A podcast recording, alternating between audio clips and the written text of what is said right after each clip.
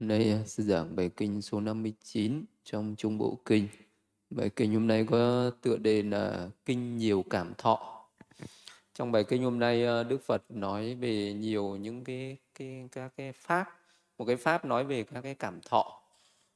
Thì uh, trong pháp của Đức Phật thì cảm thọ cũng là một trong những pháp uh, quan trọng, đó cũng là một trong những cái pháp thâm sâu mà một uh, uh, hành giả cần phải được uh, uh, hiểu về các cảm thọ. Và trong những cái pháp hành uh, thiền vipassana thì uh, để uh, uh, nhiễu chi tuệ chi quán chi để uh, hiểu rõ uh, về cái cảm thọ này để phá vỡ được những cái tưởng chi sai nầm của con người.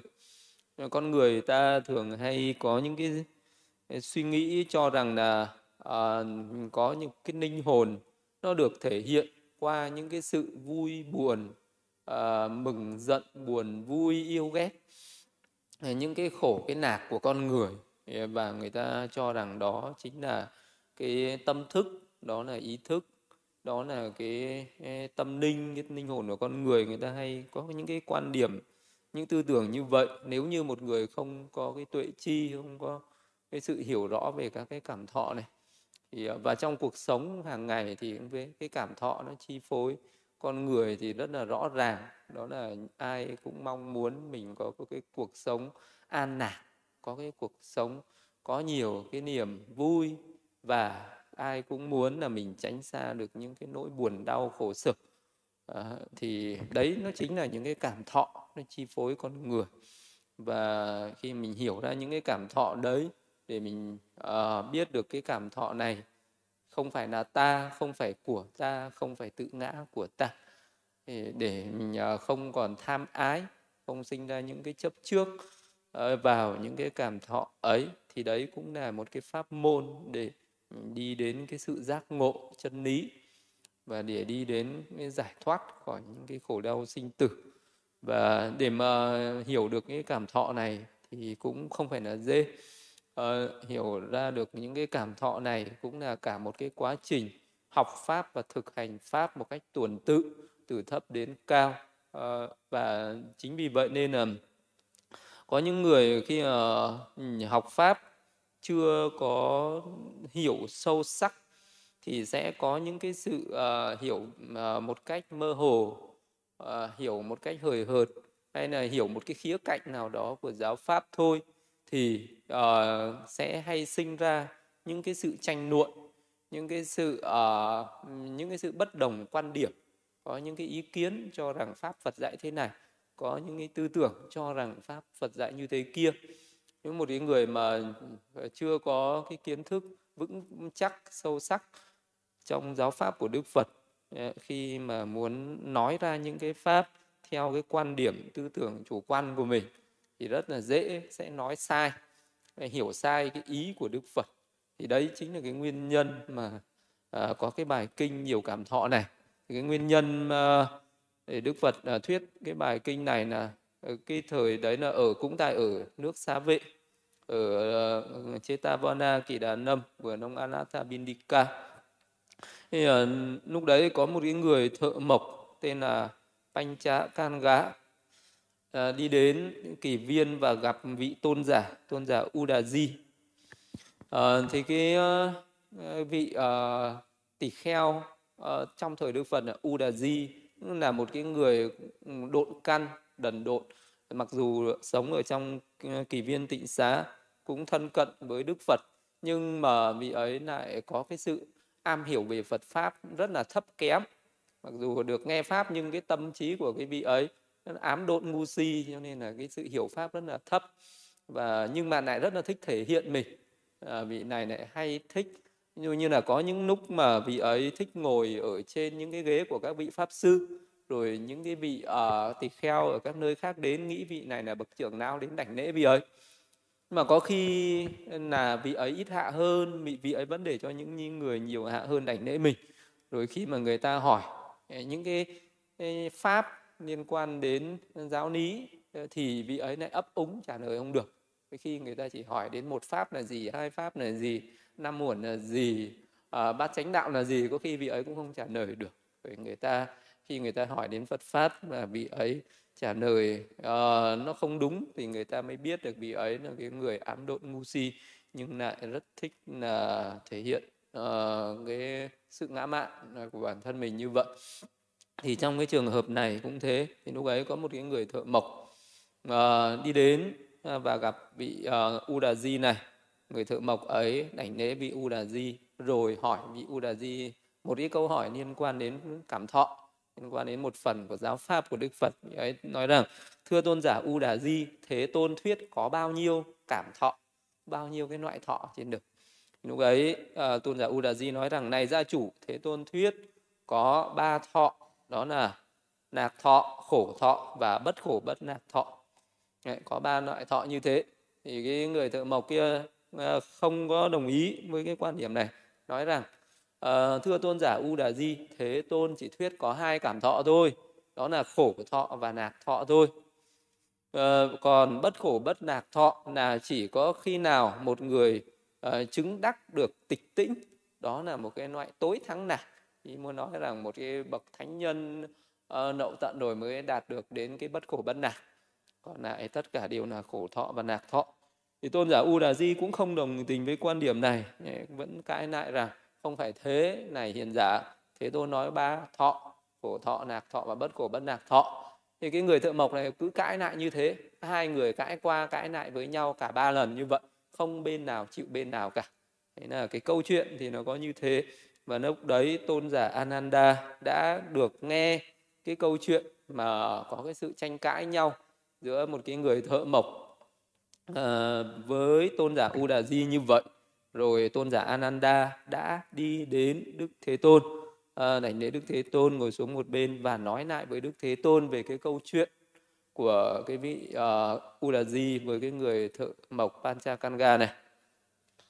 Rồi uh, ờ, ờ, lúc ấy khi được nghe nói như vậy thì Đức Phật mới nói với tôn giả Ananda rằng này Ananda dầu pháp môn của Udaji là đúng nhưng thợ mộc Panchakanga cũng không chấp nhận dầu pháp môn của người thợ mộc Panchakanga là đúng thì U Đà Di cũng không chấp nhận. Này Ananda, hai thọ được ta nói đến tùy theo một pháp môn. Ba thọ được ta nói đến tùy theo được một pháp môn. Năm thọ được ta nói đến tùy theo một pháp môn. Sáu thọ được ta nói đến tùy theo một pháp môn. À, mười tám thọ được ta nói đến tùy theo một pháp môn. ba mươi sáu thọ được ta nói đến tùy theo một pháp môn. một trăm lẻ tám thọ được ta nói đến tùy theo một pháp môn. Đấy là Đức Phật nói trong rất là nhiều những cái bài pháp khác nhau và Đức Phật nói về những cái cảm thọ ở uh, nó liên quan đến cái bài pháp đấy ở những cái mức độ khác nhau. Có những bài pháp thì Đức Phật chỉ nói đến hai thọ thôi. Cho nên có thể là cái vị ờ, cái người thợ mộc kia được nghe cái bài pháp mà Đức Phật chỉ chú trọng nói về khổ thọ và lạc thọ thôi. Cho nên là cái vị ấy đã chấp trước vào đấy cho rằng là giáo pháp của Đức Phật chỉ nói đến hai thọ. Đức Phật chỉ thuyết dạy đến hai thọ thôi. Nhưng mà cũng có những bài pháp thì Đức Phật nói về ba thọ. Thì uh, những cái gì mà nó liên quan đến cái cuộc sống thế gian này những cái thế gian hữu tình này thì uh, đó là có những cái chúng sinh thọ khổ có những cái chúng sinh thọ lạc. Uh, thì có những cái bài pháp thì Đức Phật chỉ nói về hai thọ tức là nói về những cái ờ, pháp tương đối về cái con người ở trên thế gian này. Uh, đó là có những cái người tạo ra những cái thiện nghiệp uh, làm những cái uh, cho nên là sẽ để lại cái quả báo gặp được cái sự an vui. Ờ, có những người thì ừ, tạo ra những cái ác nghiệp. Cho nên là những cái quả của những cái ác nghiệp đấy khi nó cho quả thì cái người đấy sẽ phải chịu cái quả báo khổ đau. Như là ở cái cõi người này vậy. Ở ờ, khi trong cái cuộc sống hàng ngày thì mình luôn luôn uh, có những cái nghiệp thiện và những cái nghiệp bất thiện nó cho quả. À, và vậy cho nên là có những cái lúc mình luôn gặp những cái chuyện uh, chuyện ờ, an vui, có những cái lúc mình luôn luôn gặp những cái chuyện khổ đau, có lúc mình gặp những cái chuyện lành có lúc gặp chuyện dữ ờ, có lúc mình cảm thọ những cái nỗi khổ đau, đó là khổ thọ. Có những lúc mình cảm thọ những cái sự an vui, hạnh phúc, đó là nạc thọ. Trong cái cuộc sống này, nhưng mà cái mức độ của khổ ấy, nó có cao, có thấp, nó không phải là chỉ có một cái nỗi khổ như nhau, mà nó có cái khổ thì nó vừa phải. Có những cái nỗi khổ thì nó rất là dai dẳng, nó rất là thâm sâu nó rất là đau đớn. À, có những cái nỗi khổ mà nó à, vượt khỏi cái cái sự ờ, chịu đựng của một cái người bình thường khiến cho người ta có thể à, đau đớn đau điếng và có thể ngất nịm và có thể dẫn đến tử vong chết chóc không thể nào kham nhẫn nổi. À, và cái nạc thọ cũng thế. Thì có những cái cái cái cái sự hỉ nạc thì nó ở cái mức độ vừa phải uh, nó thoáng qua nhưng mà cũng có những cái hỷ nạc nó sung mãn nó mạnh mẽ nó thâm sâu. Uh, vậy thì cái mức độ của khổ và nạc nó cũng khác nhau như vậy. Thì ở cái cõi người này nó sẽ được thể hiện hai cái trạng thái đó là cái sự uh, khổ đau và cái sự an vui. Và ai cũng trải nghiệm được những cái trạng thái ấy. À, có những lúc mình gặp cái chuyện khổ đau về thân thể có những lúc mình gặp những cái chuyện khổ đau về uh, tinh thần thì đấy cũng là khổ thọ. Còn có những lúc mình gặp những cái sự an lạc về thân, cũng có lúc mình gặp những cái sự an vui về tâm, thì đấy cũng là nạc thọ. Và cái nỗi khổ thọ ấy, nó có ở cái mức độ cao thấp khác nhau, hay là ở các cái cõi sống khác nhau thì nó lại thể hiện cái mức độ ờ, khổ nạc, nó lại ờ, còn cao hơn nữa. Như là cái nỗi khổ ở các cái đoạn xứ, như là ở súc sinh thì cái nỗi khổ đó nó còn uh, nó còn thâm sâu hơn ở cái cõi người ở ngã quỷ cái mức độ khổ đau nó lớn hơn. Nên ở những cái cõi địa ngục nỗi khổ ấy nó lớn hơn mà các cõi địa ngục thì nó cũng có thấp có cao. Có những địa ngục thì khổ ít có những độ địa ngục khổ nhiều khổ đến mức độ không còn một chút nào gián đoạn. Đấy là cái đại địa ngục a tỳ là cái nỗi khổ ờ, lớn nhất. Thì cái cõi nạc cũng thế. Cõi người này mà so với những cái cõi ờ, uh, đoạn xứ địa ngục ngã quỷ súc sinh cũng đã được là một cõi nạc rồi. Đã là một cái ờ, sự uh, niềm uh, mong ước của rất nhiều những chúng sinh ở đoạn xứ như các cái loài súc sinh. Để uh, thấy những con người được uh, hưởng cái cuộc sống an vui hơn họ cũng đã mong muốn hay là cõi người cũng vậy. Cái người khổ mình nhìn thấy cái người nạc mình cũng đã khao khát mong cầu ước ao uh, được đạt như những người đấy rồi. Nhưng mà còn có những cái nạc thọ nó còn lớn hơn mà mình chưa từng trải qua. Như là các cái nạc ở các cõi thiên giới các cõi thiên giới ở, ở cõi dục giới sắc giới vô sắc giới thì các cái nạc ấy nó cũng khác nhau rất là nhiều rất là lớn. Vậy thì đấy là nói một cái cách chung chung một dễ hiểu về các cái cảm thọ. Ờ, như vậy thì đức phật có thể nói về hai thọ. Khi chỉ nói đơn giản như thế đấy là một cái cách nói vắn tắn nhất ngắn gọn nhất đó là khổ thọ và nạc thọ để cho một cái người à, biết à, được rằng là cái con đường nào dẫn đến khổ đau. Và mình nên tránh mình hiểu ra được ở ngoài những cái khổ đạc cõi người còn có rất nhiều những khổ đạc ở các cái cõi khác nữa. Và những cái con đường nào nguyên nhân nào à, dẫn đến cái sự an vui à, hãy thực hành để mà thành tựu để đạt được những cái sự an vui ấy.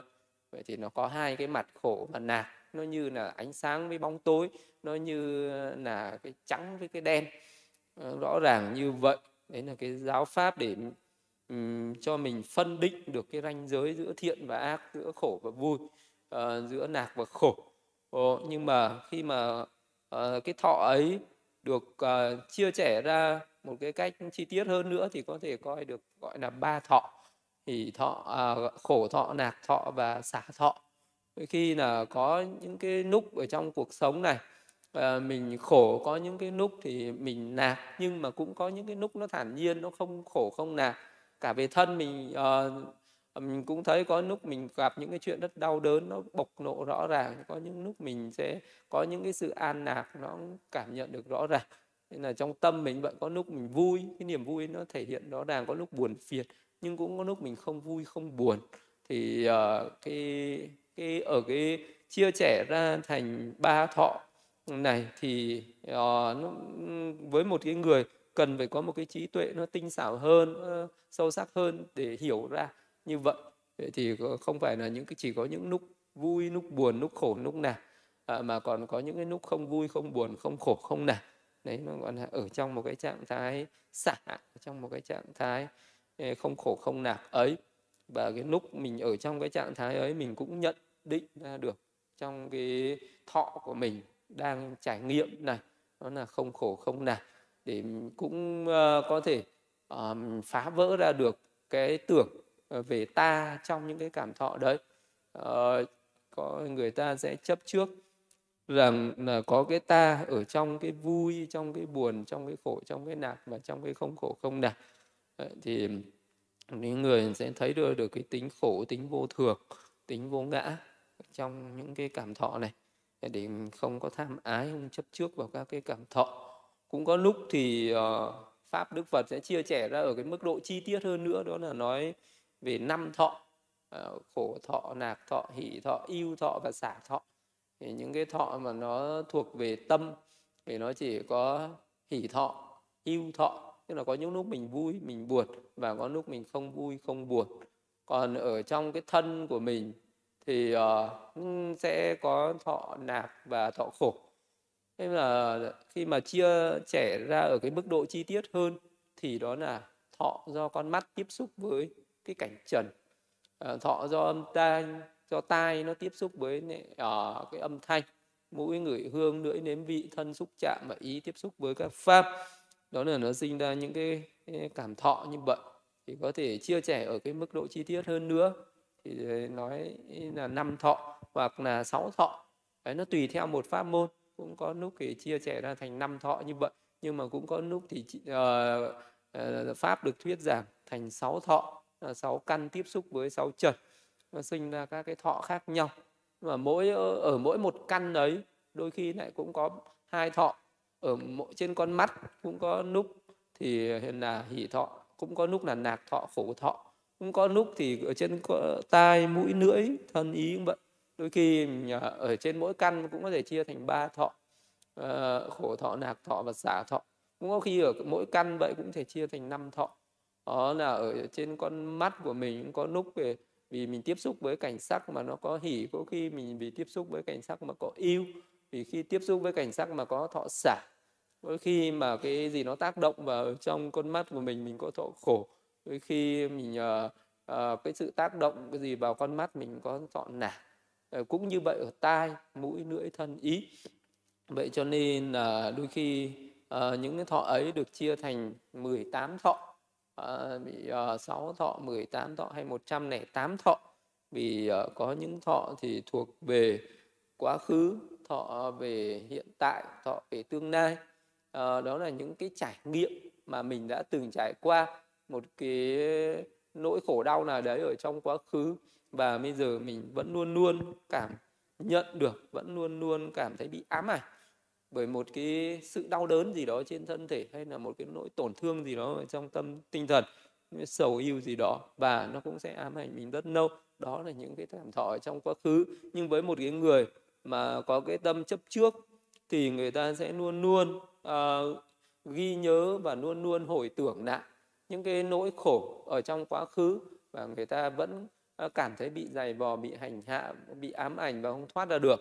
Có những người thì bị ám ảnh bởi những cái nạc cái hỉ mà mình đã từng trải nghiệm trong quá khứ mình đã từng trải qua những cái sự hạnh phúc uh, uh, những cái uh, sự an vui uh, những cái uh, những cái nạc thú mà mình đã từng được hưởng thụ ở trải qua và đấy cũng là uh, cái ký ức mà mình thường hay bị hồi tưởng nè. Hay cảm uh, nhận và mình hay có cái sự chấp trước uh, cho rằng tôi ở quá khứ uh, nó hạnh phúc như vậy an lạc như vậy sung sướng như vậy.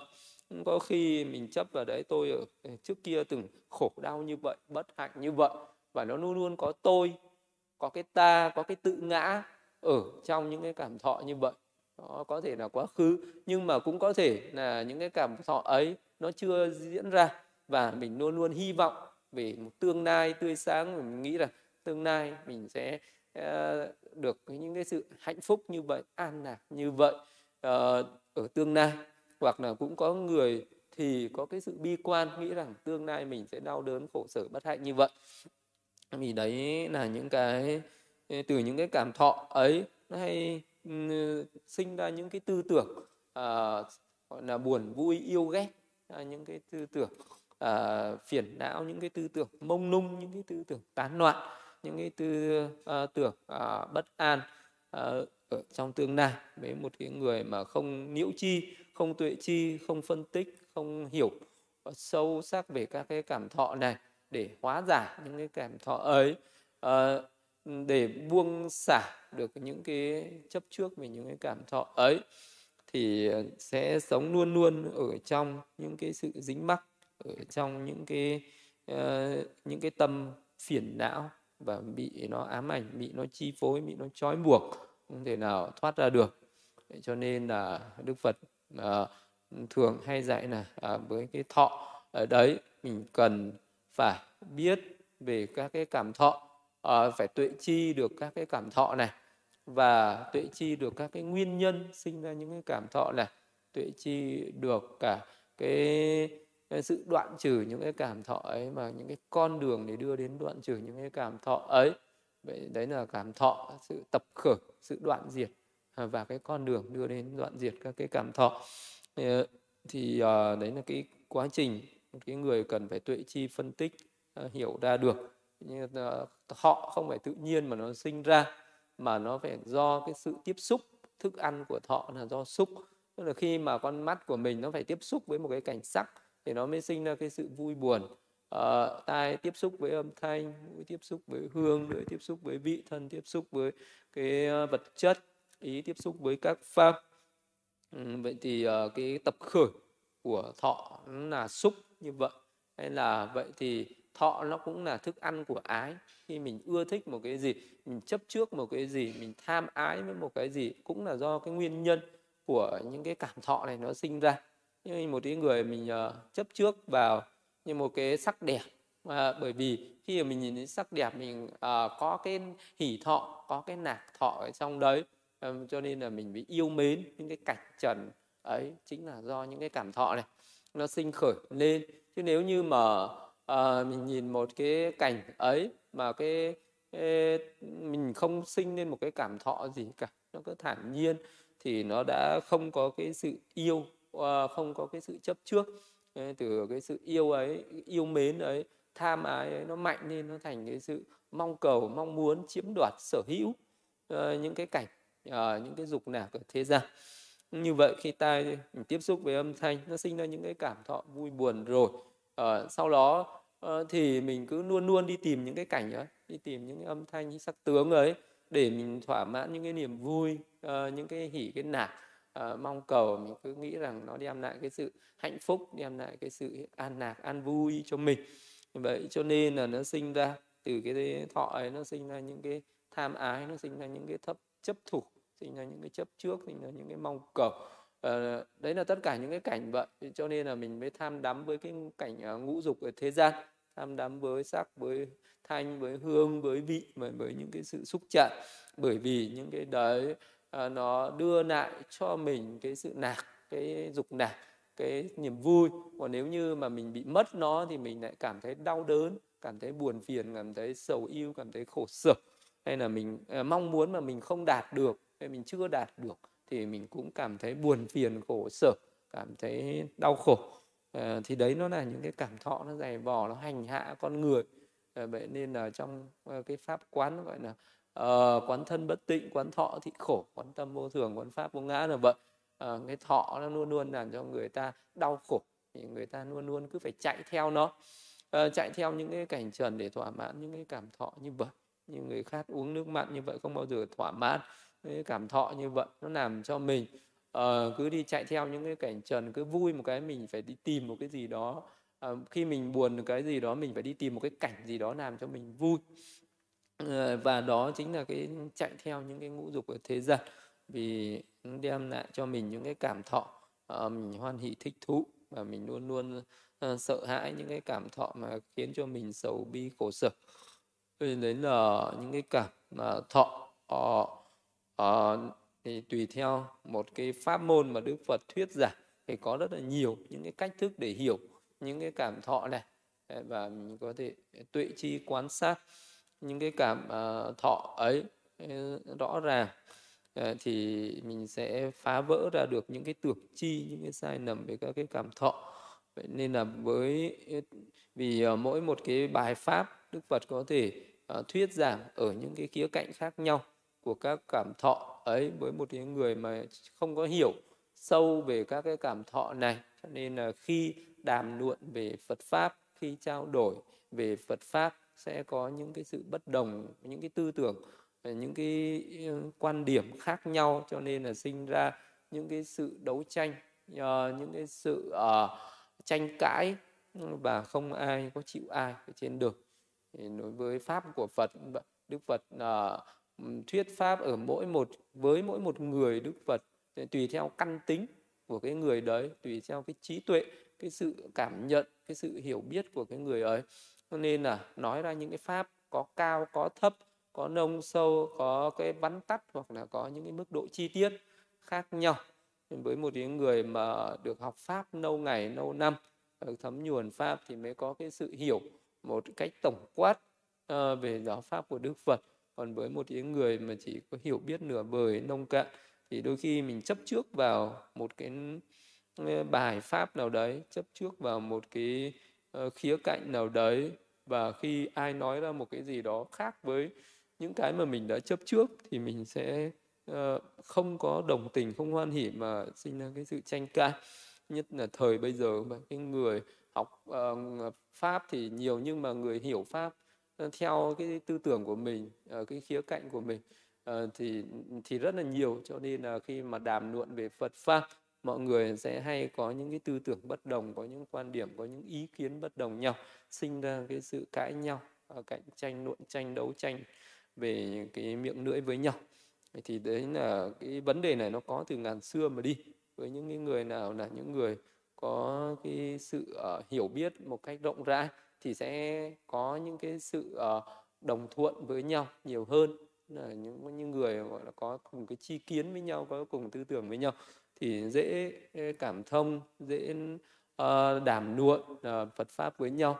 Còn những cái người mà chi kiến còn thấp hiểu biết nó còn ít ỏi uh, mà lại tưởng rằng mình đã hiểu biết ừ, ừ, nhiều rồi tưởng là mình đã hiểu biết đầy đủ rồi thì sẽ hay sinh ra những cái cạnh tranh, những luận tranh, những đấu tranh nhau như vậy. Nên là đức phật đã phải giảng giải về cái bài pháp nói về nhiều loại cảm thọ khác nhau như vậy, chứ không phải là chỉ có một cảm thọ không được chấp trước vào ờ, một vài cái quan điểm, luận điểm mà đã cho rằng đó là pháp mà đức phật dạy. Nên đức phật nói rằng này, an an, vì pháp ta thuyết giảng tùy theo pháp môn như vậy, nên đối với những ai không chấp nhận, không tán đồng, không tùy ý những điều khéo được được khéo nói khéo thuyết khéo trình bày cùng nhau. Thời sự kiện này xảy ra họ sẽ sống đấu tranh khẩu tranh luận tranh đả thương nhau với những binh khí miệng lưỡi. Như vậy này anan pháp được ta thuyết giảng tùy theo pháp môn. Này ananda vì pháp được thuyết giảng tùy theo pháp môn như vậy nên đối với những ai uh, chấp nhận tán đồng tùy hỷ những điều được khéo nói khéo thuyết khéo trình bày cùng nhau thời sự kiện này xảy ra họ sẽ sống hòa hợp tán đồng tùy hỷ với nhau như nước với sữa nhìn nhau với cặp mắt tương ái. À, cái uh, đức phật uh, đã nói về cái pháp như vậy với một cái người có cái sự hiểu uh, sâu xa về pháp.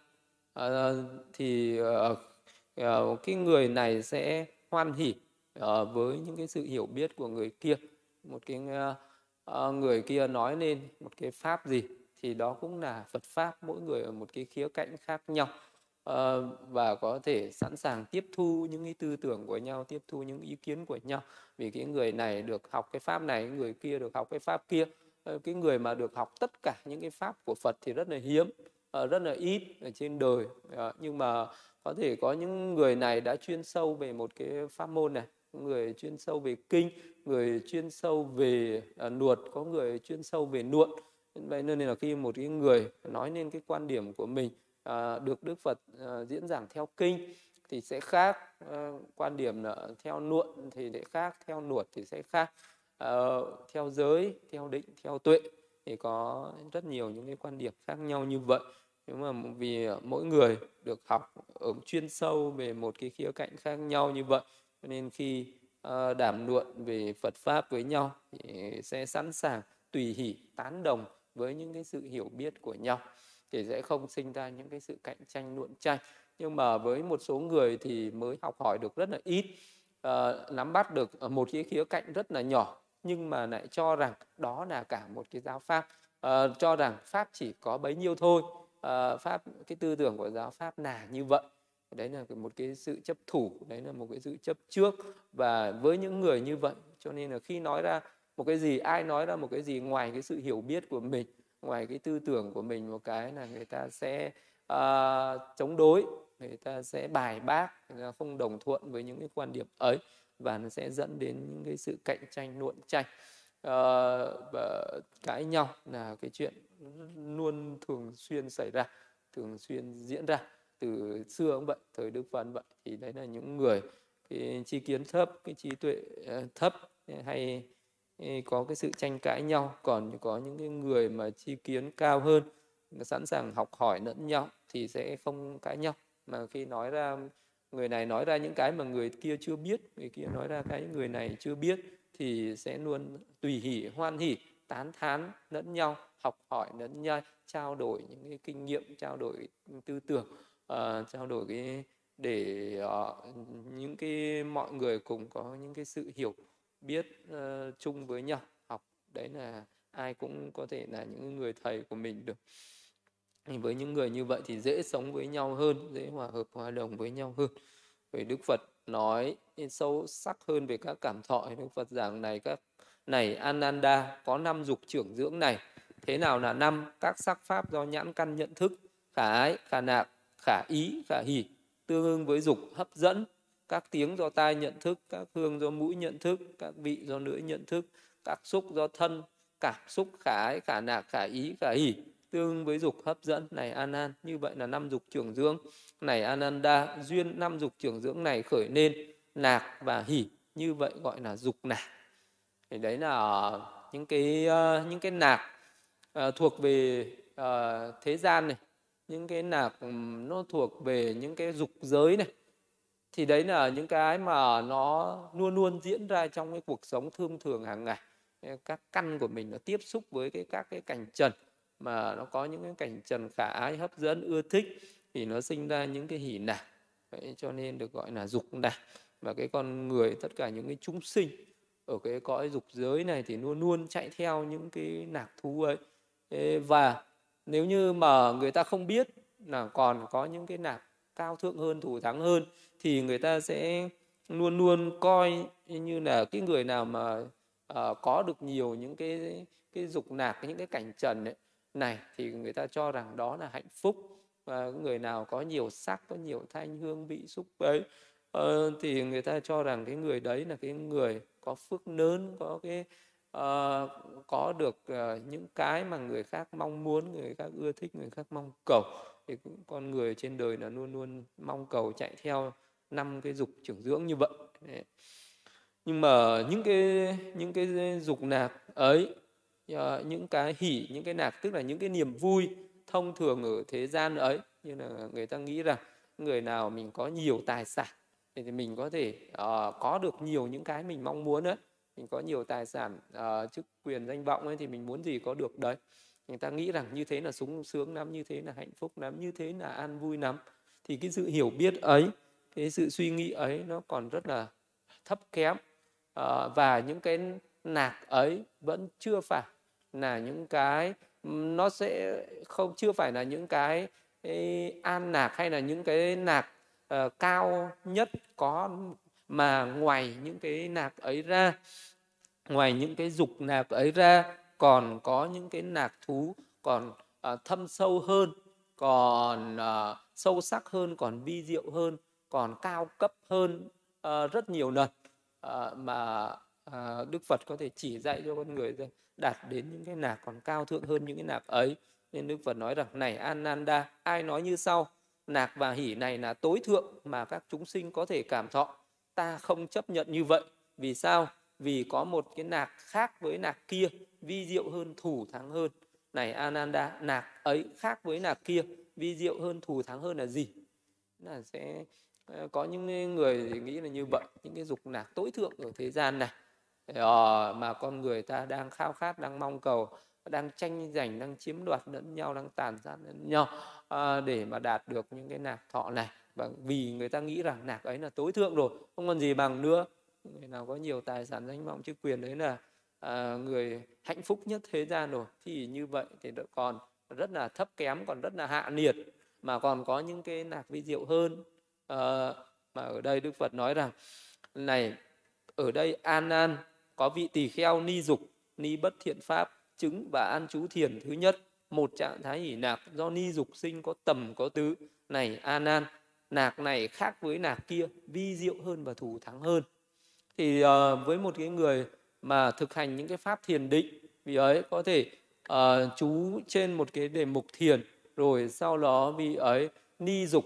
Tức là vị, cái tâm của vị ấy uh, phải xa nìa những cái sự khao khát mong cầu ở những cái dục nạc kìa uh, một cái nạc là chạy theo dục nạc hưởng thụ dục nạc. Và một cái nạc uh, là uh, quay lưng với dục nạc uh, buông bỏ dục nạc uh, quăng bỏ dục nạc xả bỏ dục nạc vứt cái dục nạc đi sẽ đạt được một cái nạc còn cao hơn rất là nhiều. Đấy là một cái cái nạc này lại khác với nạc kia nhưng nó cao thượng hơn nó thủ thắng hơn cái nạc kia rất là nhiều. Đấy là vậy cái người hưởng thụ dục nạc với một cái người ni dục không hưởng thụ dục nạc à, ờ, với một cái người hoàn toàn ni dục không bị ám ảnh bởi những cái, cái dục nạc ấy không bị những cái dục nạc ấy ờ, nó chi phối cái, cái người đấy hoàn toàn không đắm nhiễm vào những cái dục nạc à, ờ, giống như là à, một cái giọt nước mà nhỏ ở trên cái ná sen nó trượt đi mà nó không bị cái nước ấy nó không thấm vào cái ná sen.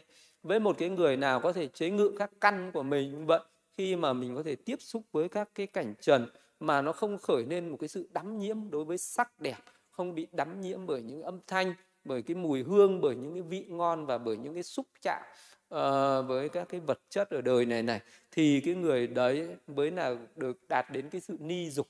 Thì cái sự ni dục ấy sẽ đạt được một cái nạc cao thượng hơn và thù thắng hơn.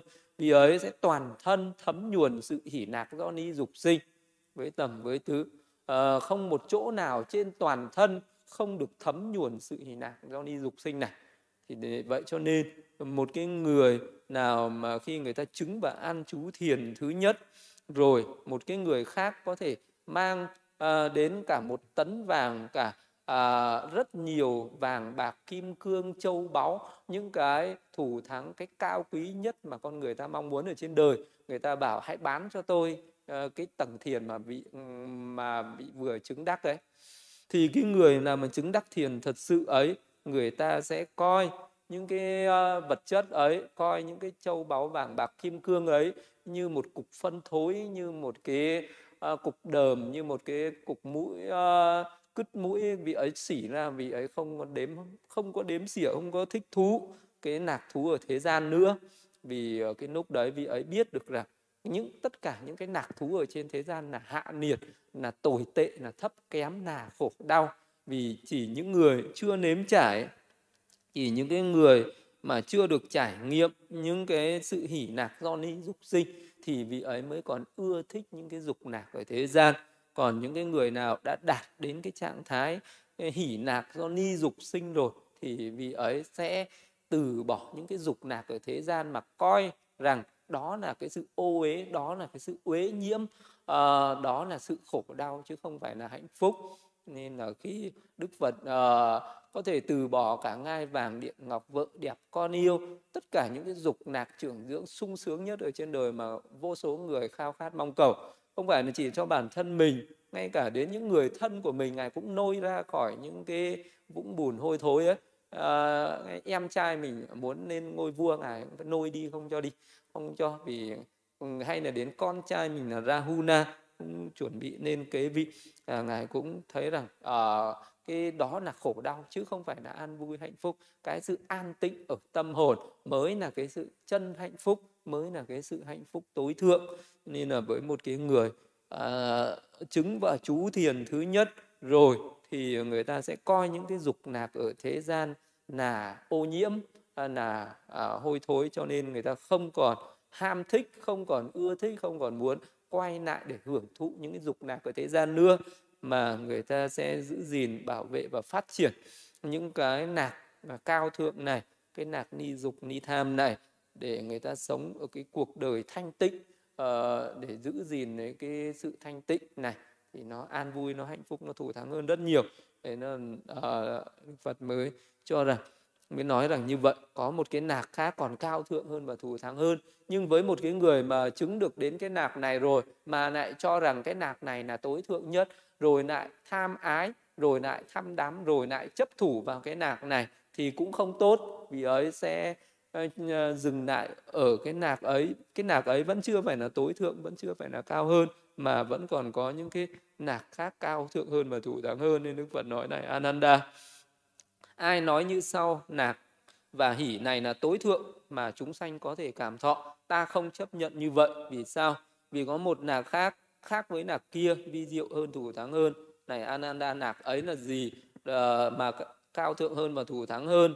Này ananda vị tỳ kheo diệt tầm tứ chứng và an chú thiền thứ hai. Một trạng thái hỷ nạc do định sinh không tầm không tứ nội tỉnh nhất tâm.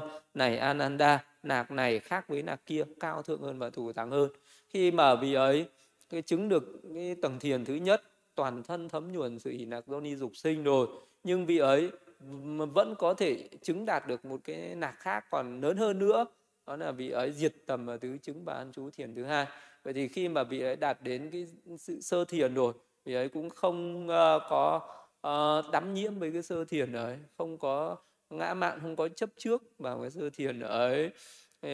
Vị ấy còn phải có cái sự à, vẫn thấy ra được những cái khuyết điểm vẫn thấy ra được những cái nỗi nầm của cái sơ thiền này à, nó vẫn còn bị dao động dù nó có hỉ có nạc ấy nhưng cái, cái nạc ấy nó vẫn còn uh, bị uh, ám ảnh nó vẫn còn bị uh, bị bị chi phối bởi những cái tầm và tứ tức là những cái tâm nó nó dao động những cái tâm nó hướng đến uh, những cái tâm nó bám vào cái cảnh này ờ, nó và ờ, nó vẫn còn ở trong cái trạng thái rộn ràng nó vẫn còn ở trong cái trạng thái uh, trong cái cảnh động này.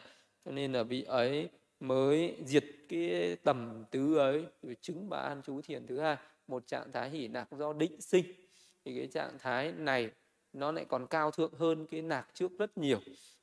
Thì ấy sẽ thấy ra được ở trong cái trạng thái của nhị thiền này thì cái hỉ nó vi diệu hơn cái hỉ nó sung mãn hơn và cái nạc nó cũng sung mãn hơn nữa.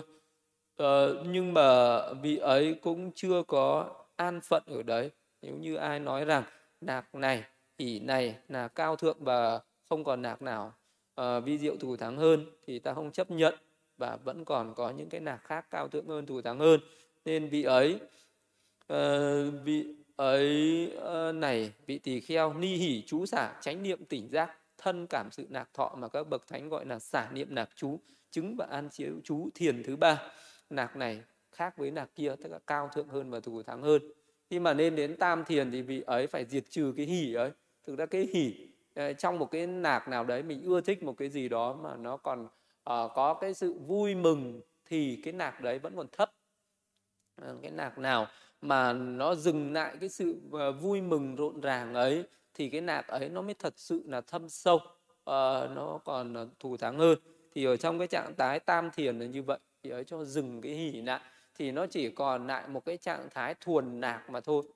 Ở nhị thiền nó cũng có nó cũng có nạc nhưng cái nạc ấy nó còn bị pha trộn với cái hỉ cho nên cái nạc ấy uh, nó không có uh, thâm sâu.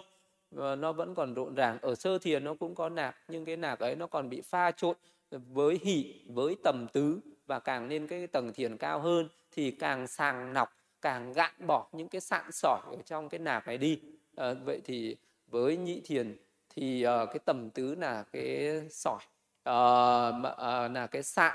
Nó làm cho cái tâm bị thô. Đối với tam thiền thì cái, cái hỉ đấy nó chính là cái sạn mà cần phải ờ, nhặt cần phải vứt bỏ nó đi thì nó sẽ đạt đến cái trạng thái tam thiền. Nó thuần có thọ nạc mà thôi.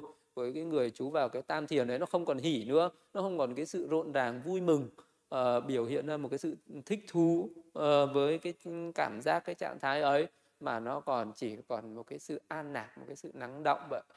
Uh, như là một cái người đang khát à, mà nhìn thấy một cái hồ nước thì cái người đấy rất là mừng nhất là cái người nào đi trên sa mạc nhiều ngày à, không có nước uống và người đó đang rất là khao khát khát cháy cổ khát khô cổ. Nhưng bỗng dưng vị ấy nhìn thấy một cái hồ nước từ xa thì vị ấy rất là mừng rất là thích thú. À, và à, thì cái trạng thái này nó cũng tương tự cho như người ở sơ thiền với nhị thiền vậy. Nhưng mà ở một cái người đấy đạt đến cái trạng thái ni dục ấy đạt đến trạng thái định tính ấy thì người đấy rất là thích thú rất là hoan hỉ và vị ấy vẫn còn đang vui mừng thỏa à, thích ở trong đó. Nhưng mà đến một cái trạng thái tam thiền nó giống như là một cái người ấy đã uống no nước rồi và vị ấy không còn cái khao khát nữa. Vị ấy đang trải nghiệm một cái sự mà mình đã được thỏa mãn rồi. Là giống như một cái người à, mình thấy được cái hồ nước mình nhảy xuống hồ nước đấy mình vẫn còn mừng lắm. Mình uống nước trong cái lúc uống nước ấy mình vẫn mừng lắm thì cái người mà vào đến sơ thiền nhị thiền cũng vậy. Mình trải nghiệm một cái trạng thái ni dục ấy mình cảm thấy hoan hỉ thích thú vì mình thấy được rằng à, à, ngoài những cái dục nạc ở thế gian nó vẫn còn có những cái nạc những cái những cái hỉ nạc do ni dục đem đến mà lại còn vi tế hơn còn thâm sâu hơn còn cao thượng hơn thủ thắng hơn rất nhiều lần và cái hạnh phúc nó ở đây chứ đâu phải là cái hạnh phúc mà mình phải đi đấu tranh đi tranh giành đi uh, giật giành ở ngoài đời kia đâu. Cái hạnh phúc này từ cái độc cư mà có cái hạnh phúc này từ cái sự viễn ni cái hạnh phúc này nó sinh ra từ chánh niệm từ tỉnh giác từ tinh tấn từ cái công phu thực hành uh, từ cái sự uh, định tĩnh từ cái sự im lặng thánh thiện mà nó sinh ra. Uh, vậy thì cái cái nạc này nó có sẵn ở trong mình quay trở về với chính mình là mình đã trải nghiệm những cái nạc này à, mà đâu có cần phải đi vất vả gian nan tìm kiếm uh, tranh dần tranh chấp giành giật ở bên ngoài. Có rồi thì bị người khác chiếm đoạt đâu uh, mà cái nạc này chẳng ai chiếm đoạt được. Là mãi mãi uh, là do mình thành tựu được ở trong nội tâm của mình. Không có hình tướng nào uh, không có cái, cái vật chất ở bên ngoài cho nên là không bị mất mát không bị chiếm đoạt bởi ai à.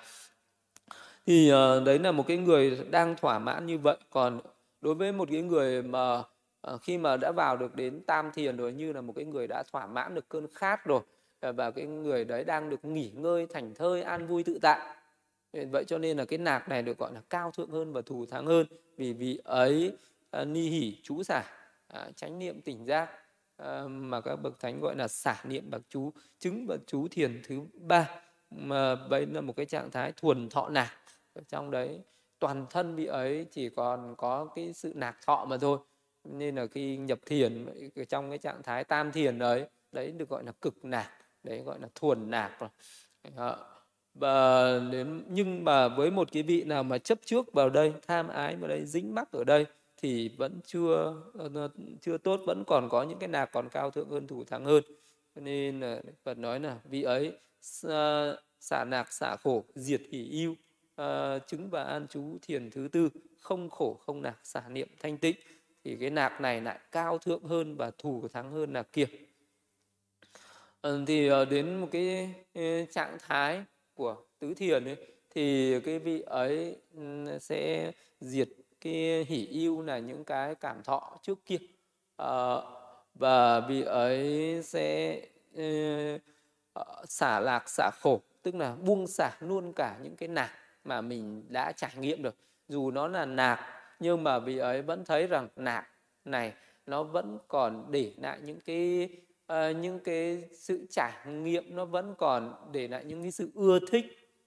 Uh, nếu như một cái người nào mà chú ở trong cái nạc ấy thì mình cũng sẽ sinh ra những cái ưa thích mà những cái ưa thích đấy nó vẫn còn là một cái sự dao động làm cho tâm uh, của mình vẫn còn uh, có vẫn còn gượng nên uh, những cái sự uh, uh, tức là mình vẫn còn thích thú ở trong này và sợ hãi khi phải mất mát nó. Như vậy thì tâm vẫn chưa hoàn toàn tự do chưa hoàn toàn tự tại. Một cái sự tự do tự tại khi nào nó không còn ưa uh, không còn ừ, thích không còn bất an nữa thì đó là vậy thì cái nạc này nó lớn như vậy nhưng vẫn có thể buông xả được. Thì vị ấy có thể buông xả cả cái nạc ấy khi buông xả được cái nạc ấy thì vị ấy thành tựu được cái xả gọi là xả niệm thanh tịnh. Vậy đây là một cái thọ gọi là uh, bất khổ bất nạc uh, không khổ mà cũng không nạc uh, không yêu mà cũng không ghét. Một cái trạng thái thản nhiên thì cái trạng thái này nó còn cao thượng và thù thắng hơn cả hỷ và cả nạc. Một cái người còn có hỷ và còn có nạc à, thì uh, vẫn còn có những cái uh, sự ở uh, vẫn còn ờ, vẫn còn có những cái sự bận rộn vẫn còn có cái sự rộn ràng uh, vẫn còn có những cái tình cảm nó chi phối ở trong đấy uh, nó vẫn chưa được hoàn toàn tự tại với một cái người mà không còn một chút nào về cái sự uh, rộn ràng ấy nữa thì sẽ tự tại hơn. Thì cái trạng thái của tứ thiền là xả nạc, xả khổ. Ờ, xả, buông xả hết cả nạc và buông xả hết cả cái khổ. Ờ, diệt hết cả hỉ lẫn yêu thì cái, đây là một cái trạng thái của cái tâm gọi là ờ, thuần nhất là thọ xả. Một cái ừ, tâm thản nhiên nhất. Vậy thì với một cái người mà chú ở trong cái trạng thái mà cái tâm tự tại này, cái tâm thản nhiên này cái tâm à, không yêu, không ghét này, không vui, không buồn, không khổ, không nạc này, thì cái đấy nó mới là cái cái cái sự an ổn nhất, mới là cái sự an lành nhất, mới là cái sự nhẹ nhàng nhất, mới là cái sự thản nhiên nhất, mới là cái sự an vui nhất. Nên là với một cái người chú vào cái tứ thiền thì vị ấy sẽ cảm thấy mình hoàn toàn có cái sự thư thái, có cái sự thành thơi, có cái sự nhẹ nhàng, có cái sự buông xả à, đấy là cái trạng thái ờ, về thọ xả. Thì cái ừ, cái cái thọ xả này cao thượng hơn và thủ thắng hơn nữa. Nhưng mà trong những cái trạng thái của các cái thọ xả này nó cũng có thấp có cao. Chứ không phải là chỉ có một cái trạng thái xả của tứ thiền này là cao nhất mà còn có những cái trạng thái cũng là cái trạng thái xả cũng được gọi là vì trong cái trạng thái xả này nó xa nìa với khổ nó viễn ni với khổ nó không còn khổ khổ và yêu cho nên là nó đối lập lại với khổ. Ờ, mặc dù nó không phải là thọ nạc nhưng nó vẫn được coi như là một cái thọ nạc. À, mặc dù uh, cái thọ đấy là thọ xả à, nhưng mà vì nó quá xa nìa quá đối lập với cái khổ cho nên vẫn gọi đó là nạc. Nên là đức phật vẫn nói rằng còn có một cái nạc khác cao thượng hơn và thủ thắng hơn đó là ở đây này an an vị tỳ kheo vượt qua hoàn toàn mọi sắc tưởng diệt trừ uh, hữu ờ, đối tưởng uh, ờ, không tư niệm sai biệt tưởng nghĩ rằng hư không là vô biên chứng và ân chú không vô biên sự. Này ananda nạc này khác với nạc kia vi diệu hơn và thủ thắng hơn. Đấy là một cái trạng thái đi vào một cái trạng thái thâm sâu hơn. À, ở trong thì cái vị ấy cần phải suy xét đến những cái những cái sự bất lợi của cái vật chất của tất cả những cái gì nó liên quan đến sắc pháp liên quan đến những cái vật chất. Vì ấy thấy rằng là nếu như mà mình còn có những cái thân vật chất này thì vẫn còn có những cái nỗi khổ đau như là uh, chiến tranh dịch bệnh thiên tai những cái đói khát nóng lạnh. Uh, còn có cái thân thể thô này đi đứng nằm ngồi uh, nó rất là nặng nề uể oải.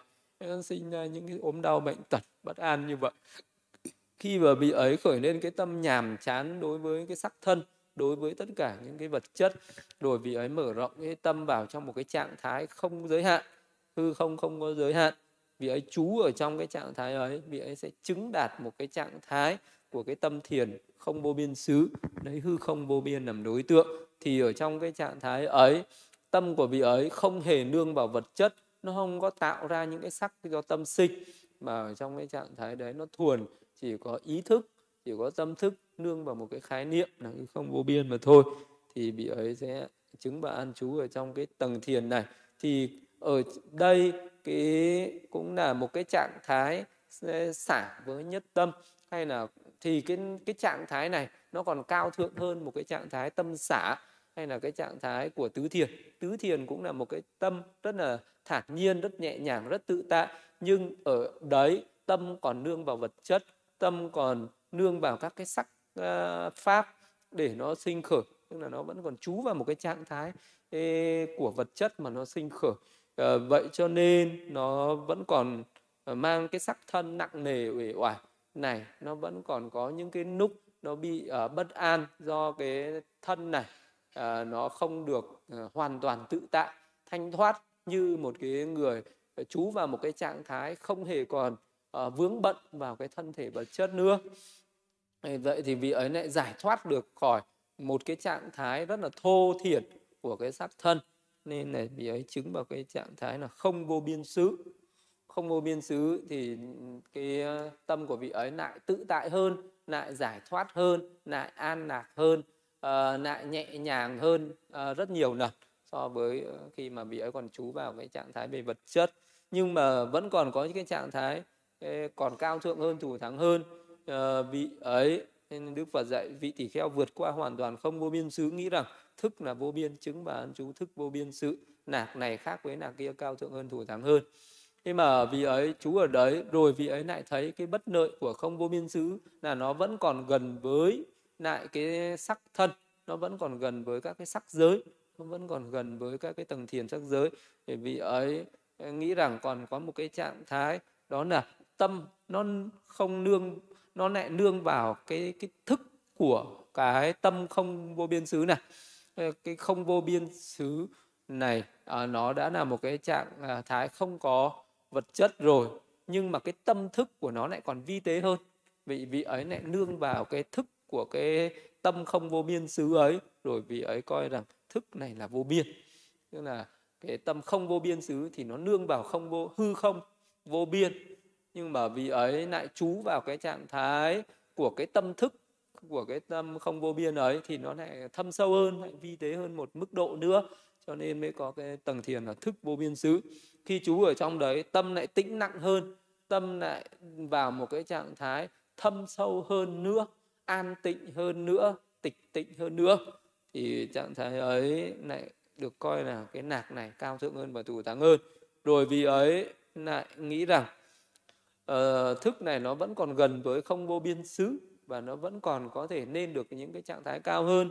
Rồi vị ấy nghĩ đến cái sự vắng mặt của uh, cái không vô biên xứ ấy. Uh, cái sự vắng mặt cái sự không tồn tại cái sự không sở hữu một cái gì cả không sở hữu cả cái không vô biên xứ này nữa thì cái tâm ấy lại còn cao thượng hơn. Cho nên vị ấy uh, mới tưởng niệm đến cái sự vắng mặt của không vô biên xứ.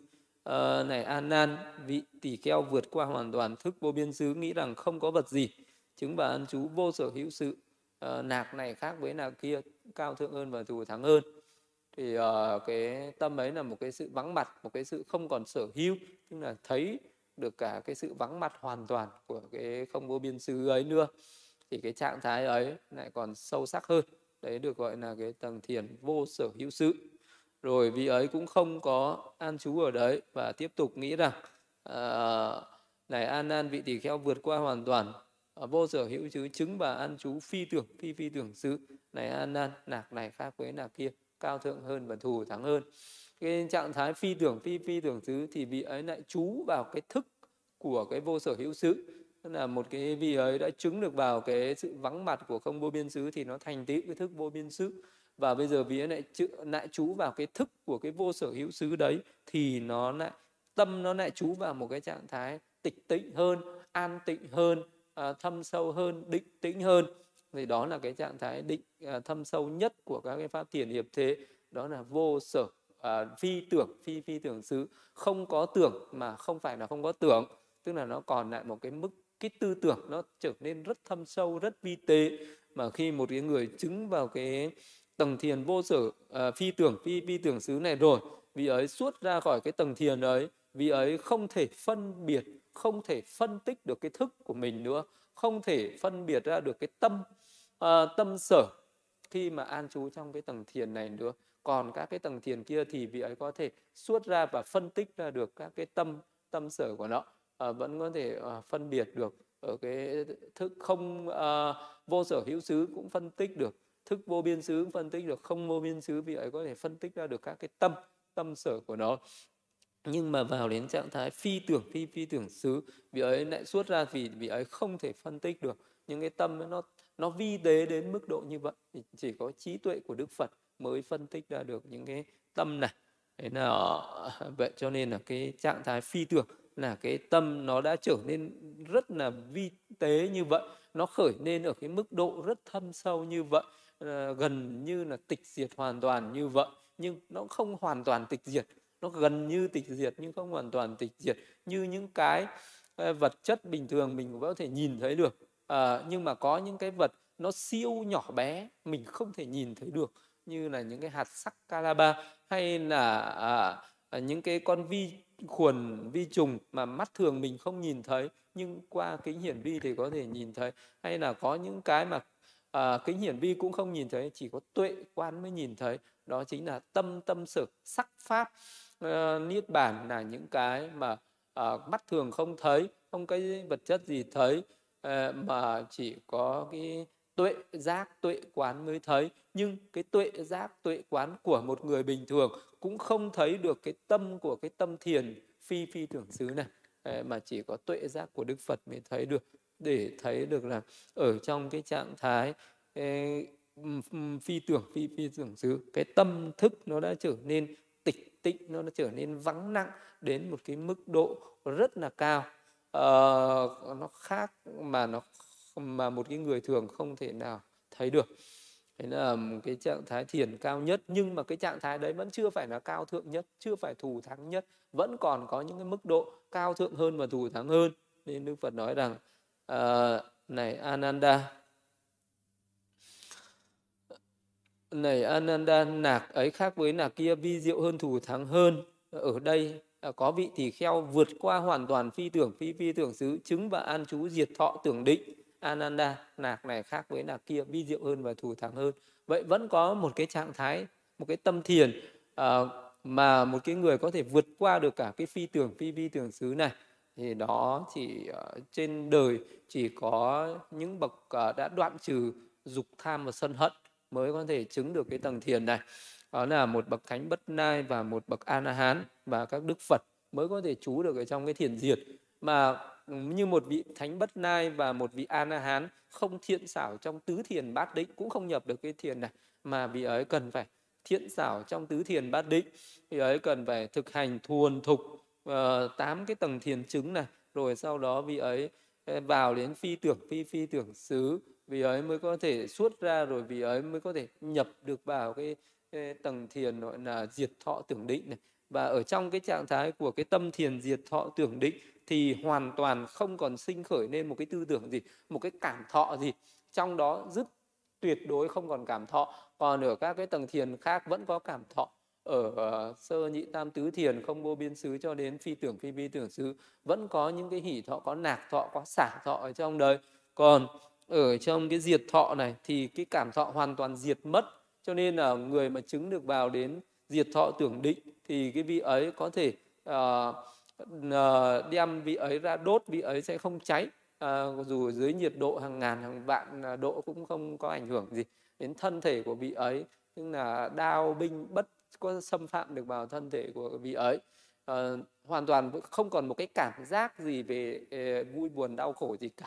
Ở trong cái lúc mà vị đó đang ăn trú vào tầng thiền như là có những cái vị, vị trú vào những cái tầng thiền vị ngồi dưới gốc cây trong rừng hơi thở dừng lại hoàn toàn và người khác đụng vào người ấy hò hét ở bên cạnh người ấy. Vị ấy không biết gì người ta tưởng rằng vị ấy chết rồi rồi người ta mang chất củi nên người ta đốt người ta thiêu vị ấy thì vị ấy cũng không chết vị ấy không hề có cái cảm giác đau đớn gì hết. Và đến khi vị ấy uh, tỉnh lại vị ấy vẫn có thể đi ra khỏi uh, cái cái cái chỗ cái đống cho tàn đấy và vẫn khỏe mạnh bình thường không có cảm giác gì cả. Nên là cái trạng thái của diệt thọ tưởng định như vậy nó không còn thọ. Cho nên là đức phật nói rằng sự kiện này có thể xảy ra. Có những du sĩ ngoại đạo thể nói rằng sa môn gotama nói đến diệt thọ tưởng định là chủ và chủ trương định ấy thuộc về nạc thọ. Như vậy là gì? Như vậy là thế nào? Này anana được nói như vậy các du sĩ ngoại đạo cần được trả lời như sau. Này chữ hiền thế tôn không chủ trương chỉ những gì thuộc về nạc thọ là thuộc về nạc. Vì rằng chữ hiền thế tôn chủ trương rằng chỗ nào chỗ nào uh, có nạc thọ uh, như vậy chỗ ấy thuộc về nạc. Tức là cái chỗ nào mà không có khổ ấy, thì chỗ ấy thuộc về nạc. Uh, bởi vì uh, trong cái trạng uh, thái uh, trong cái trạng thái của diệt thọ ấy nó không biết khổ là gì cả nó không biết đau không biết sầu yêu là gì cả. Cho nên uh, cũng có thể được gọi rằng đó là một cái trạng thái cái nạc một cái trạng thái của cái thọ nạc cao thượng hơn thủ thắng hơn. Mặc dù trong cái trạng thái nó chẳng có nạc nó chẳng có khổ nó chẳng có hỉ chẳng có yêu chẳng có xả chẳng có cái thọ gì cả. Nhưng vì nó không có khổ cho nên nó vẫn được gọi là nạc. Và uh, khi mà cái pháp được gọi là một cái vị chứng đắc ờ, đến cái tịch tịnh niết bàn. À, niết vậy thì người ta hỏi niết bàn là gì? À, vậy niết bàn là thường hay vô thường là nạc hay là khổ à, là có ngã hay là không có ngã là bất tịnh hay là tịnh. Thì à, thì thực ra thì niết bàn nó cũng chẳng thường mà cũng chẳng vô thường. À, nhưng mà vì ở đấy nó không có cái vô thường cho nên cũng có thể được gọi là nước bàn là chân thường. Nhưng mà thực ra thì à, đó chỉ là cách gọi. Cái niết bàn nó chẳng phải là một cái mà nó tồn tại vĩnh hằng. À, cái chân thường ấy không phải là cái vĩnh hằng à, mà nó là một cái không có cái sự chi phối của cái sự vô thường. À, niết bàn là khổ hay là à, thực ra niết bàn cũng chẳng có cảm thọ. Chẳng có cái cảm thọ khổ chẳng có cảm thọ nạc gì cả. À, nhưng mà vì ở niết bàn không còn khổ đau nữa cho nên người ta cũng có thể gọi rằng niết bàn là à, ờ, tối thượng nạc nên là cũng có pháp đức phật ừ, nói về cái trạng thái niết bàn là vậy là cái sự chấm dứt khổ đau đó mới là tối thượng nạc à, ờ, nhưng mà thực ra nó chẳng có cái cảm thọ gì mà chẳng có gì là gọi là nạc cả. À, niết bàn là à, có ngã hay là à, hay là vô ngã à, niết bàn cũng chẳng có cái tự ngã mà cũng à, chẳng có cái à, chẳng còn cái gì là ngã chẳng có cái gì là À, vô ngã, hay niết bàn là tích hay là bất tích hay niết bàn là cái trạng thái không còn ô nhiễm, cho nên cũng có thể gọi niết bàn là cái sự chân tịnh nhưng mà trong cái trạng thái ờ, của niết bàn ấy thì nó vượt ra hết tất cả của cái sự vô thường, khổ, vô ngã, bất tịnh nó cũng vượt qua tất cả cái sự thường là ngã tịnh ờ, nhưng mà có thể dùng những cái khái niệm tương đối để có thể chỉ cho những cái trạng thái ấy. Ờ, thì cái cảm thọ cũng vậy có những cái cảm thọ thuộc về thô thiển như thế uh, có thể dùng ngôn ngữ để diễn đạt diễn tả được nhưng mà cũng có những cái cảm thọ nó đạt đến cái sự uh, siêu ngôn ngữ không thể dùng cái ngôn ngữ nào mà diễn tả được. Cho nên có thể uh, gọi rằng là đó là cái trạng thái cái nạc ấy thù thắng hơn cao thượng hơn. Mà thực ra ở đấy chẳng có cái nạc nào chẳng có cái thọ nào nữa thì thì khi nào mình đạt đến một cái trạng thái không còn một cái cảm thọ nào nữa thì cái cái cái cái thọ ấy mới là tuyệt đối. Cái thọ ấy mới là ừ, thủ thắng nhất cao thượng nhất mà không còn cái nạc nào cao thượng hơn và thủ thắng hơn. Thì đấy là cái nội dung của cái bài pháp mà đức phật nói về có rất nhiều cảm thọ như vậy. À, cần phải uh, nhiễu chi như vậy uh, để uh, dần dần mình đoạn trừ những cái cảm thọ thô và dần dần đạt đến những cái cảm thọ vi tế hơn và dần dần đạt đến cái cảm thọ không còn cảm thọ nữa thì lúc ấy mới là thành tị uh, trong cái giáo pháp này. Thì đức thế tôn thuyết giảng như vậy tôn giả ananda hoan hỷ tín thọ lời đức thế tôn dạy. Thế là chấm dứt cái bài kinh nói về nhiều cảm thọ.